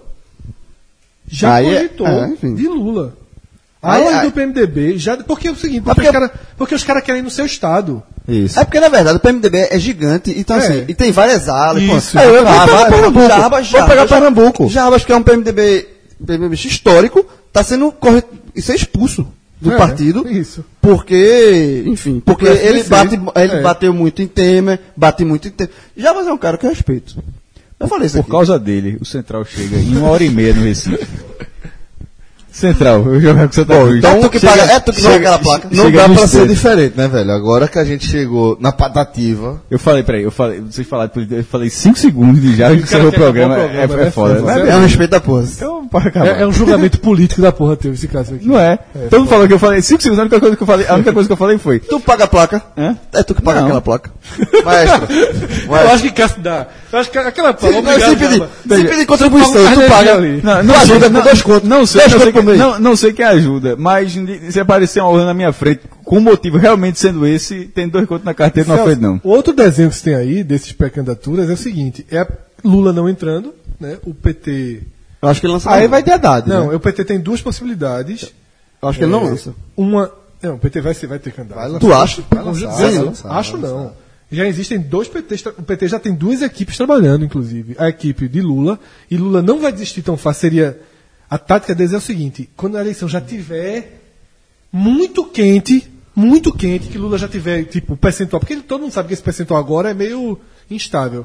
Vamos supor, setembro, Transferir os votos. agosto, Lula já é líder, diz, ó, Lula saiu. Transferir já votos. tem equipe, já tem tudo, Haddad entra, ou Jacques Wagner, eu acho que seria Haddad. É, são as duas, as duas As possibilidades. duas únicas possibilidades. Mas Jacques, Wagner, ex-governador da Bahia, e Haddad, ex-prefeito de São Paulo. O problema de Haddad é que ele vem de uma derrota duríssima, Duríssima, em São é. Paulo com a máquina, com a É. caneta. Não é a primeira vez, não é a primeira vez que alguém que perde dessa forma. Mas Fernando Henrique Exatamente. perdeu em São Paulo e foi presidente do, pra- E acabou é, vencendo depois. É, E uma chance remota, Celso, de Haddad do PT fazer uma chapa com Ciro, né? Ciro Haddad. é, resta, resta eu, eu tenho dúvida ainda, apesar de o PT ter esse voto mais é, consolidado já, uma base já forte. É, resta saber também como é que vai ser a habilidade de Lula de, de transferir votos para um sucessor. Ainda é meio imprevisível dizer isso nesse momento. Não dá para Isso. saber como é que vai estar. Não, não, não, não dá pra saber se dá pra usar Dilma ou não. E o PMDB não vai lançar candidato. Não, não vai. É, vai ser Não vice vai. alguém. Galera, maestro, faz o seguinte, maestro. Acaba o programa aí. E é isso, foi mais um H-Menon aqui do, do podcast 45 Minutos. Contamos com vocês na próxima semana e fique aí atento aos nossos Próxima programas. semana é carnaval, viu? A gente vai sair de política pra carnaval Brasil. É o Brasil. Não, e, e detalhe, sobre o Brasil, essa mesma. Isso já é o epílogo, viu? se você, tá, se você não deu pausa ainda, isso já é o epílogo do próximo programa. E é o Brasil mesmo, porque hoje eu tava conversando com o Cauê, Cauê disse, ó, já tem manchete pra domingo, que Cauê é editor de política, né? Eu disse, e respondi espontaneamente, Cauê, velho, é política ou carnaval? é, é a definição do Brasil. Fique atento aos nossos programas, aos nossos telecasts. Continuaremos acompanhando o futebol pernambucano, resenhando no H-Menon. E é isso. Qual o Forte endereço, abraço para todos. Vilagem? Hã? O endereço do Vilagem. Forte abraço a todos. diz, diz Celso, pode falar. Até a próxima, galera. Valeu. O endereço? O endereço do Village, vilageportugalinhas.com.br. Ufa. Forte abraço a todos, galera. Tchau, tchau.